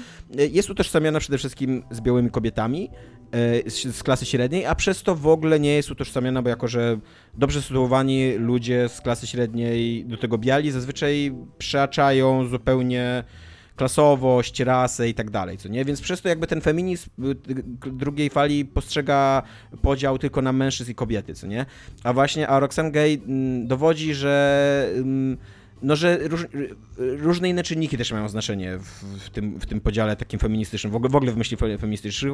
Klasa, pochodzenie, orientacja seksualna i tak dalej, to się nazywa feminizm intersekcjonalny, o ile dobrze mówię, intersekcjonalność, dokładnie, feminizm intersekcjonalny. E, I, i, I tak, jakby cała ta książka, przez to, że to są te losy kobiet wywodzących się z najróżniejszych e, warstw społecznych, których losy się bardzo różnie po, po, po, potoczyły. Niektóre, e, pomimo że na przykład wywodzą się z jakiejś tam skrajnej biedy, świetnie sobie poradziły. Inne, pomimo że wywodzą się z białej uprzywilejowanej klasy, są skrajnie nieszczęśliwe. I jakby właśnie gay, a razem z tym. Everisto y, argumentują, że nie, nie, da się tak prosto porównywać losów kobiet, tylko na podstawie tego, czy jesteś kobietą, mężczyzną, czy jesteś bogaty, biedny i tak dalej. Że to jest wszystko dużo bardziej skomplikowane i zawsze powinniśmy mieć na uwadze tą taką skomplikowaność tożsamości ludzkiej, co nie? E, No i jakby to, cała ta książka jest dowodem na to, co nie? Jakby właśnie przedstawia y, wiarygodne, realistyczne losy kobiet, które się zupełnie inaczej potoczyły i które przez to mają zupełnie inną perspektywę na życie, co nie? E, Bardzo polecam tą książkę, bo ona ją się ab- absolutnie rewelacyjnie czyta. Pomimo, że to bogactwo językowe e, nie zostało oddane, e, tak, tak jak w oryginale ono było, to, no, to leci tam ta narracja po prostu, kurde. Czy to jest długa książka, mi powiedz z moich własnych nie? personalnych. 330 stron? Nie, jest super długa. Nie, nie nie, jest. nie jest najkrótszą Nie książką, jaka powstała. Ale jest, wiesz co, jest pisana tak, że ci bardzo ona wejdzie, bo ona jest pisana jako strumień świadomości, ale taki strumień świadomości y, nie w stylu Joyce'a, tam nie ma urywanych zdań i tak dalej, Mhm. tylko tam są, są, jest w miarę normalna ta, ta, ta, ta narracja, co nie? Ale często na przykład jest wykorzystywana takie podział na wersy, że, że wiesz, jakaś myśl, żeby się wyróżnić, to jest dzielona po prostu słowo po słowie albo coś takiego, Mhm. co nie? E, I to autentycznie nadaje ci super, kurde, tempa czytania, co nie? Tak, jesteś totalnie, no to wchodzisz jak w coś głowę. rytmycznego w Tak, ogóle. tak, wszystko, co się totalnie. I tak wchodzisz w ogóle Ale w też głowę rozumiem tej krótkie bohaterki. zdania, bardzo konkretne myśli, no, skakanie nie- z tematu na temat. Niekoniecznie, no bo jeżeli właśnie wchodzisz w e, głowę jakiejś takiej dobrze wykształconej, wiesz, bohaterki, no to ona właśnie używa bardziej skomplikowanego słownictwa, produkuje dłuższe zdania i tak dalej, co nie? To też na poziomie No, językowym jest odzorowane. Jakby, jakby rozumiem, że to jest na poziomie językowym wzorowane, ale jeżeli tak jest, to jestem, patrząc na moje myśli, jaki mam śmietnik w łbie ostatnimi czasy, to jestem bardzo niewykształconą i dosyć e, jakby niskoklasową, że tak powiem, w tym rozumieniu. Dobra, e, ale tam e, odsuńmy na bok sekcję literacką, bo wiemy wszyscy, że to nikogo nie obchodzi. To nie jest prawda i ja w ogóle, e, bo, bo, bo, ostatnio też było kilka takich jakichś komentarzy, że komuś coś się tam nie podobało, tam chyba z dwa były na tym, na, na Facebooku. To już było jakiś czas temu, bo my mamy taką lekką Był czkawkę ca- nagraniową. Cały wątek był taki, że, że się zbyt intelektualnie zrobiliśmy i że Tomek tylko o książkach gada. No, no i właśnie jakby ja, się- ja, się, ja się nie zgadzam w ogóle z tym, bo jakby i patrząc na to, jak nasi słuchacze też odpowiadają i czy jak często wysyłają zdjęcia książek i albo wypowiadają się po tym, kiedy ty coś polecisz, no to Wiesz- jakby bardzo się z tym nie zgadzam i mam na to dowody, że mam prawo się na ten temat Wiesz, nie zgadzać. e, ten wątek się skończył tak, że tego typa wywaliliśmy z grupy, więc tam Tak mam nadzieję, że Ale się to z nie tym jest nie tego po- zgadzasz. To, bo jakby to nie jest tak, wyciągnięte konsekwencje. Tak, ale teraz chciałabym powiedzieć wszystkim słuchaczom, którzy zastanawiają się dołączenia do grupy, nie został wyrzucony dlatego, że e, coś mu się nie podobało. Jakby każdemu ma się prawo coś nie podobać. Tak, nasza grupa na Facebooku nazywa się Nieczyste Zagrywki, chciałem przypomnieć wszystkim, a nie Tak. Niezatapialni. Nie, nie, nie, nie zatapialni. Aczkolwiek, jeżeli kto, jesteś tam jakiś słuchaczu, który chce nam podebrać e, słuchaczy i chce mieć swoją własną, e, tą naszą rodzinę, tak sobie uszczknąć i założy taką grupę niezatapialni, to możecie nas zaprosić. E, tak, ale e, e, obejrzałem Ewangeliona, Neon Genesis Evangelion. No właśnie, no właśnie słyszałam. No wszystkie cztery filmy, wszystkie cztery filmy z rzędu obejrzałem w podróży do Wrocławia i z Wrocławia, ponieważ byłem na tych dniach fantastyki we Wrocławiu. A mnie wtedy nie było we Wrocławiu, to jest w ogóle najbardziej dobry uśmiech, znaczy uśmiech, Biorąc żart uwagę- losu. Biorąc pod uwagę, jak mało osób było na mojej prelekcji, to chyba nikogo nie było we Wrocławiu wtedy. E, obejrzałem je i mam myśli. E,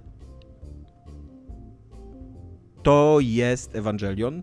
O taka jest moja myśl. Ale Jest, to, to jest bardzo dziwna myśl, jakby mam, mam pytania. To nie, jest, to nie jest najlepszy Ewangelion, jakiego możecie obejrzeć. Yy, Jeżeli chodzi o czyste polecenie, to polecam to osobom, które są w jakiś sposób związane z Ewangelionem, chcą wrócić do Ewangeliona, chcą poznać inną wersję, bo to jest zupełnie inna wersja, to jest alternatywna jakby historia Okej. mm, ewangelionowa.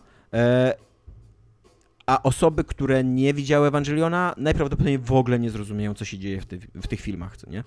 W ogóle, tak Bardzo dziwna d- decyzja w takim razie. Przedzi- to jest tak, to. Producentko-reżyserska. E, To prawda, że to jest przedziwna decyzja. Ja, teraz wytłumaczę. Ja obejrzałem teraz te wszystkie cztery filmy z rzędu. E, Dwa pierwsze chyba widziałem już wcześniej. Znaczy, dwa pierwsze chyba widziałem dwa razy wcześniej, a trzeci widziałem raz. I trzeci, trzeci jest na maksa zły, jakby tak. Po prostu zły, jakby tak, na, nawet jako ewangelionowego Mhm. utworu go nie będę bronił, co nie? E, A więc one jak... mają powiedzmy jakiś podtytuł albo coś takiego, O żebyśmy byli... kurde, błagam cię, nie każ mi tego Dobra, teraz. dobra. Bo Jeden, wiesz- dwa, trzy i cztery, let's go. E, Tak, tak, się- ja, tak nie, będzie nie, ja, ja powiem dla ludzi, którzy nie są w tym. E, tylko Chodzi muszę to wygooglać. o to, żeby zachować jakby taką higienę Nie. dyskusji. Ale y, to, to właśnie to wprowadzisz dopiero burdel do tej dyskusji, tak Okej, powiem. dobra, dobra. Znaczy znasz mnie, ja Zaraz- mogę wprowadzić burdel wszędzie i będę z tego powodu bardzo zadowolona. Zaraz ci aczkolwiek powiem, zaraz ci powiem dlaczego, bo tak, Może ja nawet to nie nie starałem, ta górka, na której chcę umierać akurat. nawet się nie starałem e, zapamiętać tych, e, tych tytułów. Więc mówię, muszę je teraz wygooglać, więc przez jakiś czas będę mówił tutaj jakieś po prostu głupotki sobie do em, mikrofonu, bla bla bla, bla bla bla. Powiedz w takim razie Films, najpierw, gdzie, o jest.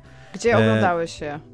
E, na e, Amazonie. Zrezygnowałem, Dobra, tak. na Amazonie. Więc, Zrezygnowałem. no ale to już jest informacja, która nie jest głupotą, jak ty możesz googlać dalej, szukać, widzisz, to zrobiłam, a Tak, teraz tak. robię też wesele jakby co, jeżeli ktoś by Pierwszy chciał, żebym film- była budzirejem, totalnie jestem w stanie być Pierwszy budzirem film nazywa się Evangelion 1.0 You are not alone, ale not jest w nawiasie. Czyli you are Czyli tak jakby you are alone. Tak. wesela. Drugi Dobra, ale- film nice, nazywa no. się Evangelion 2.0 You cannot advance, ale not jest w nawiasie. Trzeci film nazywa się Evangelion You cannot redo, ale not jest w nawiasie. A czwarty film, żeby było zabawniej, nazywa się Evangelion 3.0 plus 1.0 Thrice Upon a Time. Więc, Kochajmy e, Japonię, wszyscy po prostu, E, ale- wszystko jest super. Ale to nie wszystko, bo, e, bo tak, ponieważ, e, ponieważ te tytuły trochę inaczej wyglądają e, na pisane jakby, a trochę inaczej wyglądają em, na apce. I ja teraz, ich, ja teraz je znajdę na apce i one wyglądają, bo tam są, tam są jeszcze liczby po przecinku, wiesz? Ale tak jak w tym e, Tak, Evangelion, i tam... Evangelion 1 nazywa się Evangelion 1,11, Evangelion 2 nazywa się Evangelion 2,22, a Evangelion 3 nazywa się Evangelion 3,33, a Evangelion 4 nazywa się Evangelion 3,0.1,01. więc, więc, więc tak, dlaczego nie?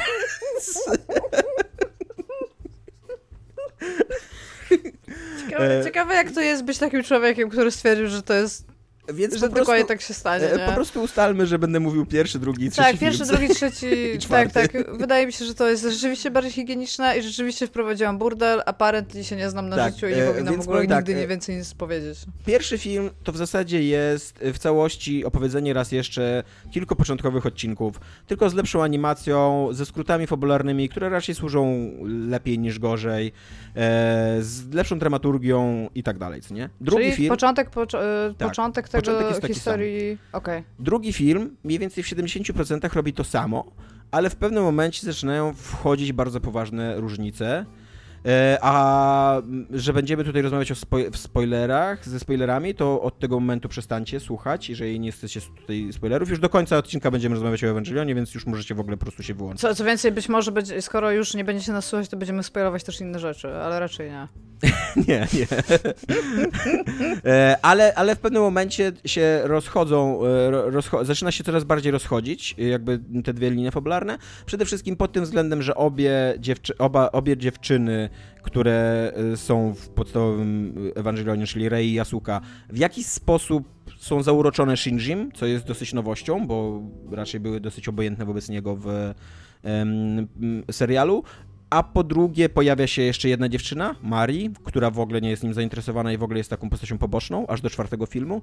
A do tego jest taki moment w Ewangeliony, kiedy Shinji zostaje em, nawet nie zmuszony, ale jego robot zostaje przejęty przez em, autopilota i zabija na jego oczach jego przyjaciela. Znaczy nie zabija, później się okazuje, że okalecza, no ale, ale jakby... Na, Ale czekaj, bo to, to było w to było w anime, serialu. tak, to było w anime.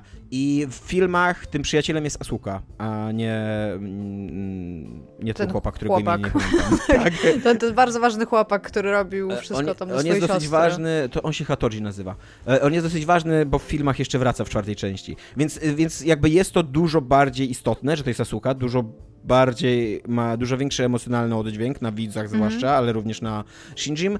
E, I e, Shinji, jakby film się kończy tym, że Shinji załamany tym, co się wydarzyło, y, nie chce wsiąść do Ewangeliona, więc do Ewangeliona wsiada Rei, jak to się dzieje po prostu w historii. Ale to też jest, e, tak, to, to, jakby to też jest anime, nie? W sensie, bo on też po tym, co się Tak, stało, tak. jakby... E, I, I tylko, że to zostaje wchłonięta przez anioła i Shinji, żeby ją uratować, bo nie chce Mhm. pozwolić, żeby druga z tych dziewcząt y, poniosła jakąś ofiarę,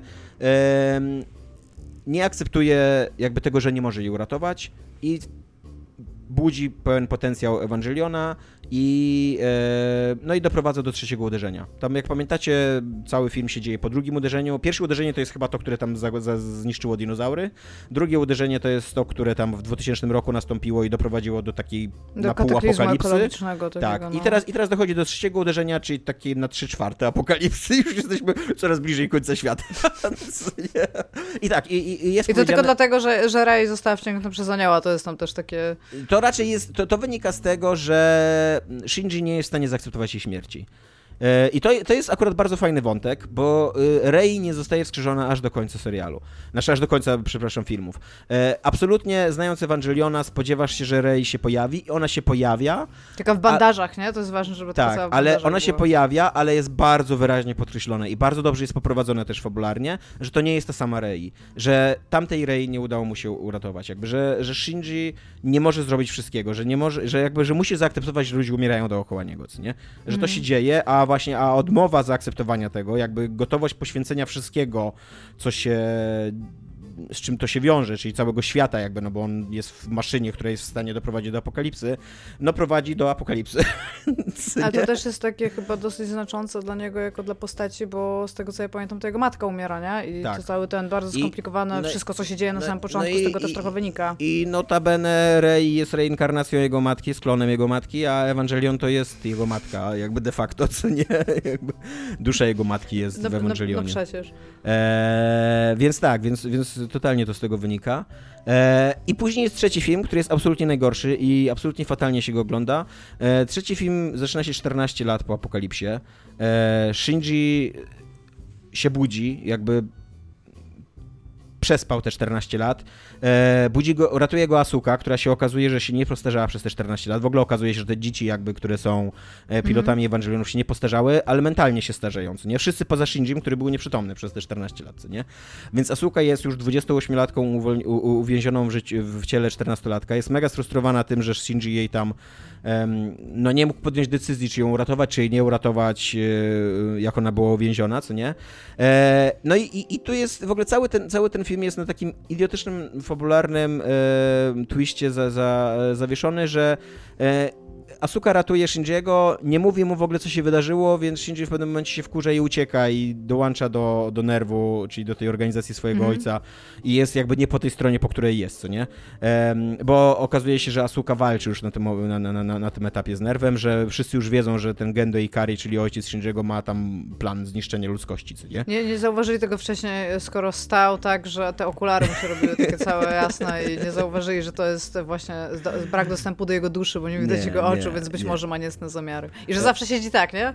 W sensie Tak, tak, tak. z rękami przed tym. To w ogóle, to, to w ogóle nie są w ogóle cechy takiego złego geniusza, nie? E, To, Tu, się posta- tu się pojawia postać Kaoru, która znowu jest dosyć po macoszemu wprowadzona, znowu jest bardzo ważna emocjonalnie dla Shinjiego, znowu umiera e, i znowu ten wątek jest tak poprowadzony tak sobie, moim zdaniem.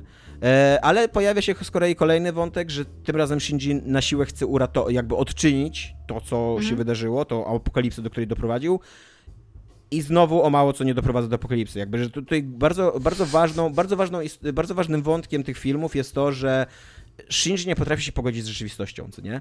I że to tylko pogarsza sytuację jakby zawsze, co nie? Że on jakby, jego dorastanie, no bo to zawsze jest y, historia o dorastaniu Shinjiego, co nie? Jego dorastanie polega też na tym, że on się musi pogodzić z tym, że dzieją się złe rzeczy w życiu. I że on Ale nie on zawsze... też był taki, w Tak. sensie, no, Tak. takie też było clue serialu, nie? Przecież Tak, każda tak, tak. decyzja, którą on podejmował w cudzysłowie, była mu narzucona, a jak już jakąś podjął, Tak. czyli na przykład, że on nie będzie dalej walczył i ma już tego dość, to tak naprawdę automatycznie się wycofuje i wraca w, cud... Tutaj- wraca w dobrej wierze i moralnie to jest jakby Tak. odnosi zwycięstwo, Tak, ale natomiast tak. wraca z podkulonym ogonem, tak? Żeby, Tak, żeby bo robić, y, no. mówię, to, to jest prawie ta sama historia, tylko opowiedziana drugi raz i inaczej, co nie? Hmm. E, tutaj w ogóle to jest jeszcze, jeszcze bardziej podbite, bo w tym drugim filmie na końcu, jak on ratuje, jak on chce uratować Rei, to to jest taki praktycznie moment bohaterstwa z amerykańskich filmów, co nie? Że y, wiesz, w Shinjim się podkochują dwie dziewczyny, więc on już jest takim, kurde, trochę samcem, on się czuje trochę taki pewniejszy, ma tych swoich przyjaciół, jest w tym Ewangelionie i wiesz, i, no i decyduje się uratować jakąś tam swoją ukochaną, znaczy, no może nie do końca ukochaną, ale uratować księżniczkę, co nie, tą Rei porwaną, decyduje się ją, ją uratować. Jeszcze na koniec tam Misato krzyczy, że tam o, Shinji, realizuj swoje marzenia i coś, co nie? No i okazuje się, że ten moment bohaterstwa doprowadza, doprowadza do, do zagłady, co nie? Że jakby właśnie, że ten taki maczyzm, że to nie, nie, nie, nie, nie jest droga, co nie? Więc jakby tutaj jest jeszcze podbite to, że no, że, że totalnie Shinji musi po prostu zacząć godzić z rzeczywistością, a nie unikać jej albo, hmm. albo coś. E, nie wiem, czy, nie, nie wiem, czy jest sens opowiadać w ogóle, co się dzieje w czwartym filmie, bo czwarty film to już jest takie... Um, nie wiem, jak to nazwać nawet. No to jest taki, kurde, fanfic trochę do, do, do wszystkiego, co nie? Popłuczyny. E, nie, to nawet nie jest popłuczyny. On, on, on jest stosunkowo dobry, go się przyjemnie ogląda, tylko yy, ja, ja zawsze miałem do serialu Neon Genesis Evangelion największy zarzut taki, że to jest dzieło fascynujące na bardzo wielu płaszczyznach. E, że ono jest ciekawe. I to był twój zarzut. Tak, ale zaraz ci wytłumaczę dlaczego. Okay. Zaraz ci wytłumaczę dlaczego. Daj mi skończyć myśl, nie? Że ono jest ciekawe jako historia o wielkich robotach. Że ono jest ciekawe jako film, który, ta, to zakończenie, co nie, tam ten odcinek 25-26, że można go analizować pod, pod kątem psychoanalizy i to ma sens, nie? Że te wątki religijne, tam kabała jest wprowadzana i tak dalej, co nie? Że to, to, mhm. to, to, można tam się doszukiwać trzeciego, czwartego, piątego dna i najprawdopodobniej tam będzie to dno, co nie? Że można docenić y, taki nihilistyczny, kurde, katarzis, który ci daje The End of Evangelion, jak tam wszyscy zaczynają nagle ginąć w strasznych okolicznościach i tak dalej, co nie? Że jest mnóstwo tam takich, takiego ciekawego dyskursu o kobiecości i męskości, takiego bardzo nieoczywistego, zwłaszcza jak na kurde serial dla nastolatków, nie? Że są fajne, skomplikowane relacje międzyludzkie, że e, fajnie się o tym w serialu gada, wiedząc, co przeżywał e, Anno, e, czyli twórca tego serialu, co nie w trakcie, w trakcie jego tworzenia, wiedząc o tym jego załamaniu depresyjnym i o tym, jak próbował opowiedzieć o tym za pomocą kurde anime o wielkich robotach i nastolatkach, co nie? Tylko, że jak połączysz te wszystkie wątki, to one się nigdy nie, nie klejały do kupy. Nigdy, Evangelion nigdy nie był zbyt y, spójny na koniec końców, koherentny, co nie taki pasujący mm -hmm. do siebie. Trzeba było bardzo dużo y, intelektualnej, dobrej woli, żeby wyciągnąć z niego to, co na przykład ja wyciągnąłem, co nie? Jakby, żeby być takim wielkim fanem tego, co nie? I y, ten nowy Evangelion totalnie jest taki sam, tylko jest jeszcze bardziej, bo jeszcze dokłada ci kolejną warstwę, że żeby zrozumieć nowego Ewangeliona, trzeba jeszcze znać na wylot starego Ewangeliona i trzeba znać na wylot cały dyskurs dookoła starego Ewangeliona. Wszystko, co się tam działo, wiesz, te wszystkie reakcje czytelni naszych widzów, te wszystkie zarzuty, krytyki, to, że Anno jakoś tam, wiesz, się odnosił do tego i tak dalej, co nie? Jest mnóstwo. Znowu, znowu oczywiście jest przełamywanie czwartej ściany. Znowu są, wiesz, jakieś takie zabiegi. Dzieje się shit na koniec? Taki Dzieje się shit na koniec. Totalnie, okay. totalnie zakończenie jest takie w stylu 25-26 tych epizodów, co nie? Eee, no niestety, jakby... Nie, nie wiem, czy oni są w stanie opowiedzieć Ewangeliona jako spójną, sensowną historię, nie? Taką, której nie trzeba zbierać ze skrawków, dopisywać mhm. sobie sens, wiesz, czytać w internecie, kurde, interpretacje i nigdy do końca nie być pewnym, co właściwie obejrzałeś, co nie? A przy tym mm, te filmy, przez to, że na przykład trzeci film jest autentycznie moim zdaniem zły, a czwarty ma olbrzymie problemy z dramaturgią i to za zakończenie na przykład jest dosyć nudne moim zdaniem, e, on, one, one się nie do końca bronią jako takie coś, co oglądasz z niezrozumieniem, ale przyjemnością, co nie? Mhm. Ja na przykład ten film trzeci obejrzałem na trzy razy, jako fan Ewangeliona, na trzy części, a czwarty na dwie części, co nie? Więc to trochę mówi o tym, że no, że nawet ja, kurde, miałem miejscami dość, co nie? Że tak, no okej, okay, dobra, teraz zrobię przerwę, pomyślę o czymś innym, a później wrócę do tego Ewangeliona i spróbuję ogarnąć, co tam się wydarzyło, co nie? Mhm. E, więc tak, więc... E, Ale to są takie pełno, że tak powiem, prawne filmy? Półtorej tak. godziny, tak? Półtorej, go, e, półtorej godziny, a ostatni film trwa dwie i pół godziny, więc w ogóle jest mega długi. O masakra. Nie? Więc tak. E, on, ma, on ma swoje bardzo ciekawe momenty. Tak... Takie ma naprawdę interesujące takie punkty, co nie? Gdzie, się, gdzie zastanawiam się, co by było, gdyby oprzeć więcej nowego Ewangeliona na tych punktach, co nie? Na przykład jakby po śmierci Rey pojawia się nowa Rey i ona w czwartym filmie jakby próbuje wieść normalne życie, łącznie w tym, że tam pracuje na roli i tak dalej, jakby poznaje... A, tak, bo przecież zapomniałam, że to jest po, po, postapokaliptyczny Tak. ten, no okej. Poznaje jakby znaczenie słów, e, jakby przez, jest takie, poznaje emocje takie pierwotne, e, wiesz, uczy się co to jest wdzięczność, e, miłość i tak dalej, co nie? Jakby Asuka jej w pewnym momencie dosyć okrutnie mówi, że to wszystko, co czujesz do Shinjiego, to jest zaprogramowane, że ty jesteś klonem, co nie? A ona mówi dosyć tak, jak na, wiesz, jak na science fiction, dosyć mądrze, że to nie ma znaczenia, bo to i tak sprawia jej przyjemność, co nie? Jakby.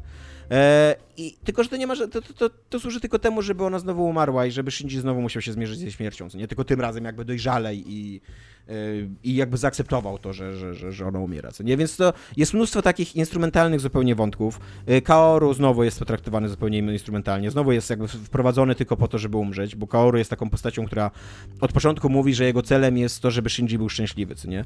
No i, i jakby, żeby doprowadzić Shinjiego do, tej, do tego stanu takiej depresyjnej katatonii, Kaoru umiera i jakby od początku wiesz, że on umrze, zwłaszcza obejrzawszy serial wcześniej, też znasz jego los, co nie? Masz tą czwartą pilotkę, czyli Mari. Eee, no, notabene on, ona, jej pełne imię i nazwisko to jest Maria Iskariota. I dlaczego ona ma nazwisko Judasza? Wybacz mi, ale nie mam pojęcia. Ja... I to jest, to jest właśnie to jest coś, co ja będę musiał teraz googlać i się dowiadywać, o co chodzi, co autor miał to, jest- myśli. to, to było coś, czego się w ogóle nie spodziewałam, tak, tak zupełnie po prostu, nie? I, A e, tutaj i, jeszcze tak przysyp trochę tak biblijnym jakimś tym. tak, tak znaczy, dobrze. wiesz, cały, cały Ewangelium jest, jest Tak, tak, tak, no ale w sensie, że teraz tak. jakby jak ją wprowadzasz, to nie wprowadzasz I, tutaj... I, i Tamari, Tamari bardzo długo jest taką postacią, e, takim comic reliefem, łamane na e, taką bezproblemową postacią, co nawet e, jakby nie miałem z tym problemu, bo te wszystkie, te trzy dzieciaki, ta Asuka, Rey i Tak, oni są full of oni, problems. oni są tak straumatyzowani, że za każdym razem jak się Mari pojawiała na scenie, to miałem takie, okej, tam teraz, teraz będzie tylko nawalanka i śmieszne teksty i tak dalej, spoko, co nie kupuję to, tam każdy Mhm. potrzebuje oddechu, co nie? Ale na końcu, dosłownie w ostatniej godzinie, się okazuje, że Mari jest absolutnie, totalnie, kurwa, kluczową postacią dla tego serialu, dla tego filmu, co nie? E, ale dlaczego? Skąd? O co chodzi? Jakby dlaczego, dlaczego Shin- Shinji nagle ma jakiś, kurde, super bliski, wiesz, super bliską relację z nim i on jest- staje się super ważna w jego życiu i tak dalej? Nikt ci, kurde, wcześniej nie wytłumaczył, co nie? Albo wiesz, e, jak, jak dochodzi do tej, do, do, do, bo tam oczywiście Gendo chce doprowadzić tą, do tej takiej ostatecznej katastrofy, co nie? No i tam w pewnym momencie kluczowym, kluczowym artefaktem, tak jak w serialu, jest ta włócznia, której przy, którą przebito bok Jezusa, co nie? Tak. E, tylko tych włóczni tutaj nagle są cztery. I, i znaczy na, na początku jest jedna, później są dwie, później są trzy, a później mówią, że ostrosłupem. A później mówią, że niemożliwe, żeby było cztery, ale jednak dokonują cudu i jest czwarta. I tak, tylko wiesz, tylko jakby brakuje takiego, takiego tutoriala, co nie, do, do tego serialu, że dlaczego to jest istotne, że jest jedna ta włócznia i dlaczego to jest takie szokujące, że, jest, że nagle są cztery te włócznie, co nie? Ci tego nie mówi, tylko pojawia się czwarta włócznia i wszyscy mówią, o mój Boże, to niemożliwe, że są cztery włócznie. Ale tak? Serio? Byłem w muzeum, widziałem cztery włócznie. No właśnie, a co jak jest pięć, nie? To, hmm. E, więc tak, no. ym, nie, nie, nie będę się jakoś bardziej roz, y, rozgadywał, bo Ale tak to już- rozumiem, że tak ani polecasz, ani nie polecasz, ale jeżeli ktoś kiedyś jego Ewangeliona jest ciekawy, to jakby powinien to zobaczyć, czy... Tak. Znaczy, Tak? i- ja, uważam, że, ja uważam, że ludzie, którzy są fanami Ewangeliona, fanami, i tak to obejrzą, obojętne co się powie, co nie? E, Ludzie, którzy... Nie, nie wydaje mi się, żeby było dużo ludzi, którzy mają takie normalne emocje wobec Ewangeliona.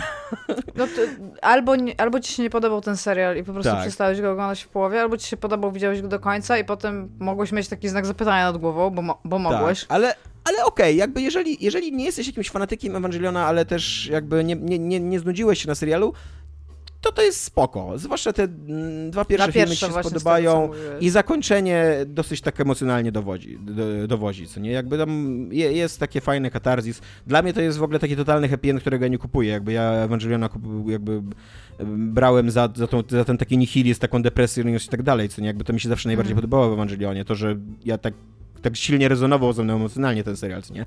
Tutaj, tutaj tego nie było, co nie? W ogóle tego nie miałem.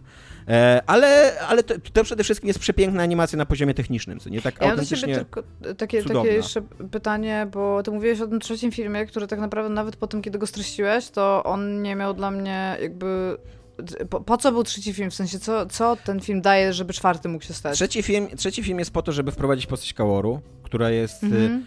Absolutnie kluczowa dla rozwoju emocjonalnego Shinjiego i absolutnie y, bardzo źle poprowadzona przez twórców Ewangeliona zarówno w serialu, jak i teraz w filmach. Okej. Ka- Kaoru to jest anioł, czyli niby ten zły, ale po raz pierwszy dzięki Kaoru dowiadujemy się, że anioły to jest po prostu równoległe do ludzkości istnienie, które również szuka swojego miejsca na ziemi.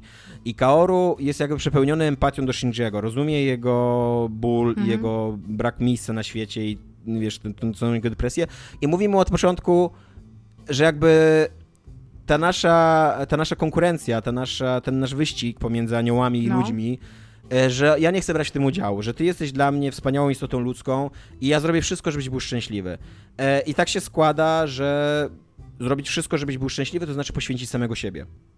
I to traumatyzuje Shinjiego tak na, na takim najbardziej podstawowym poziomie, że jakby, że, że jego istnienie jest uzależnione od tego, żeby osoba, która go kocha bezapelacyjnie, jakby akceptuje go w pełni, musiała umrzeć, musiała się poświęcić, co nie? Mhm. E, więc, więc e, tutaj e, to jest spoko i plus ten finał jest potrzebny, tak jak ci mówiłem, jakby, bo Shinji próbuje odkręcić apokalipsę, której niby No dokonał. tak, tak, tak, tylko że po prostu tak. zastanawiałam się, co się Ale nie, ale jakby trzecim filmie, absolutnie- żeby on był absolutnie- super kluczowy. Absolutnie clue jest tutaj ten, ten wątek Kaoru? Dobra. który zresztą jest dosyć, dosyć ym, słabo poprowadzony, bo nie mam takiej chemii między tymi postaciami i też wydaje się, że twórcy nie mieli za bardzo pomysłu, jak ją wprowadzić, więc oni grają duety na pianinie. Ehm, jakby Mogłeś to wprowadzić też tak. Jakby... tak, bo ja, oni jakby są, ob, ob, oboje są pilotami jednego Ewangeliona i muszą się synchronizować i żeby to zrobić, to tam grają duety na pianinie, żeby wiesz, żeby się lepiej rozumieć i lepiej przewidywać własne ruchy i tak dalej. I to jest straszny kicz. No jakby, mm, gdyby to był jakiś taki poboczny wątek, budowanie Ale ja relacji, chciała to tutaj spoko. jeszcze A to przypomnieć tylko to. słuchaczom, że osoba, która mówi, że to jest straszny kicz, to jest osoba, która lubi anime, akceptuje wątki romansowe w, w popkulturze i ostatnio się dowiedziałeś, że jesteś w sumie fanem e, muzyki e, tej fortepianowej, Poważnie. nie? Tak. właśnie, znaczy nie tak ostatnio, to już ze trzy lata temu. No ale tak. chodzi mi o to, że jakby no w specyficznej, niedalekiej, że tak powiem, przyszłości, jeżeli chodzi o naszą tam, jakby długość życia, odkrywania siebie. Więc jakby nawet, jakby, nawet będąc powiedzmy dobrze nastawionym do tego i tak i tak uważam, że to jest źle zrobione, więc ja.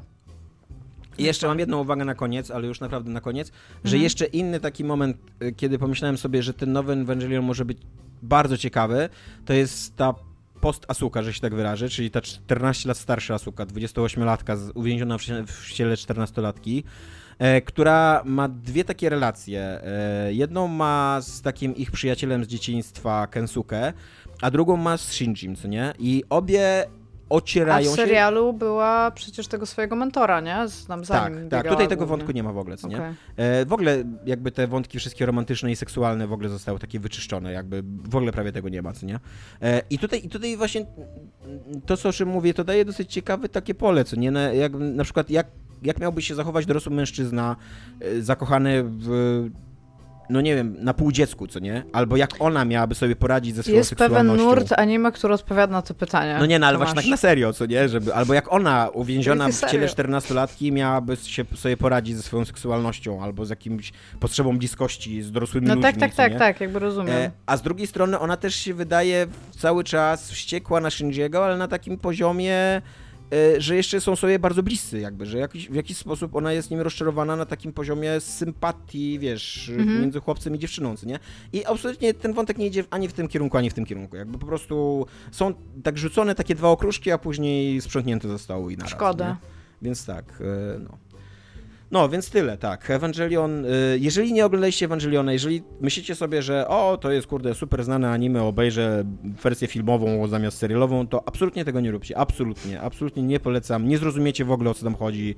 E, Będziecie tylko sfrustrowani moim zdaniem, a do tego zobaczycie gorszą wersję Evangeliona. Jeżeli obejrzyliście Evangeliona i nie jesteście wielkimi fanami, spoko. Jeżeli jesteście wielkimi fanami, to pewnie już obejrzycie ze dwa razy, to co, by to, co ja wam będę polecał, a co nie, co nie? No. I to wszystko, co mamy dla was w dzisiejszym odcinku. Cześć. Pa.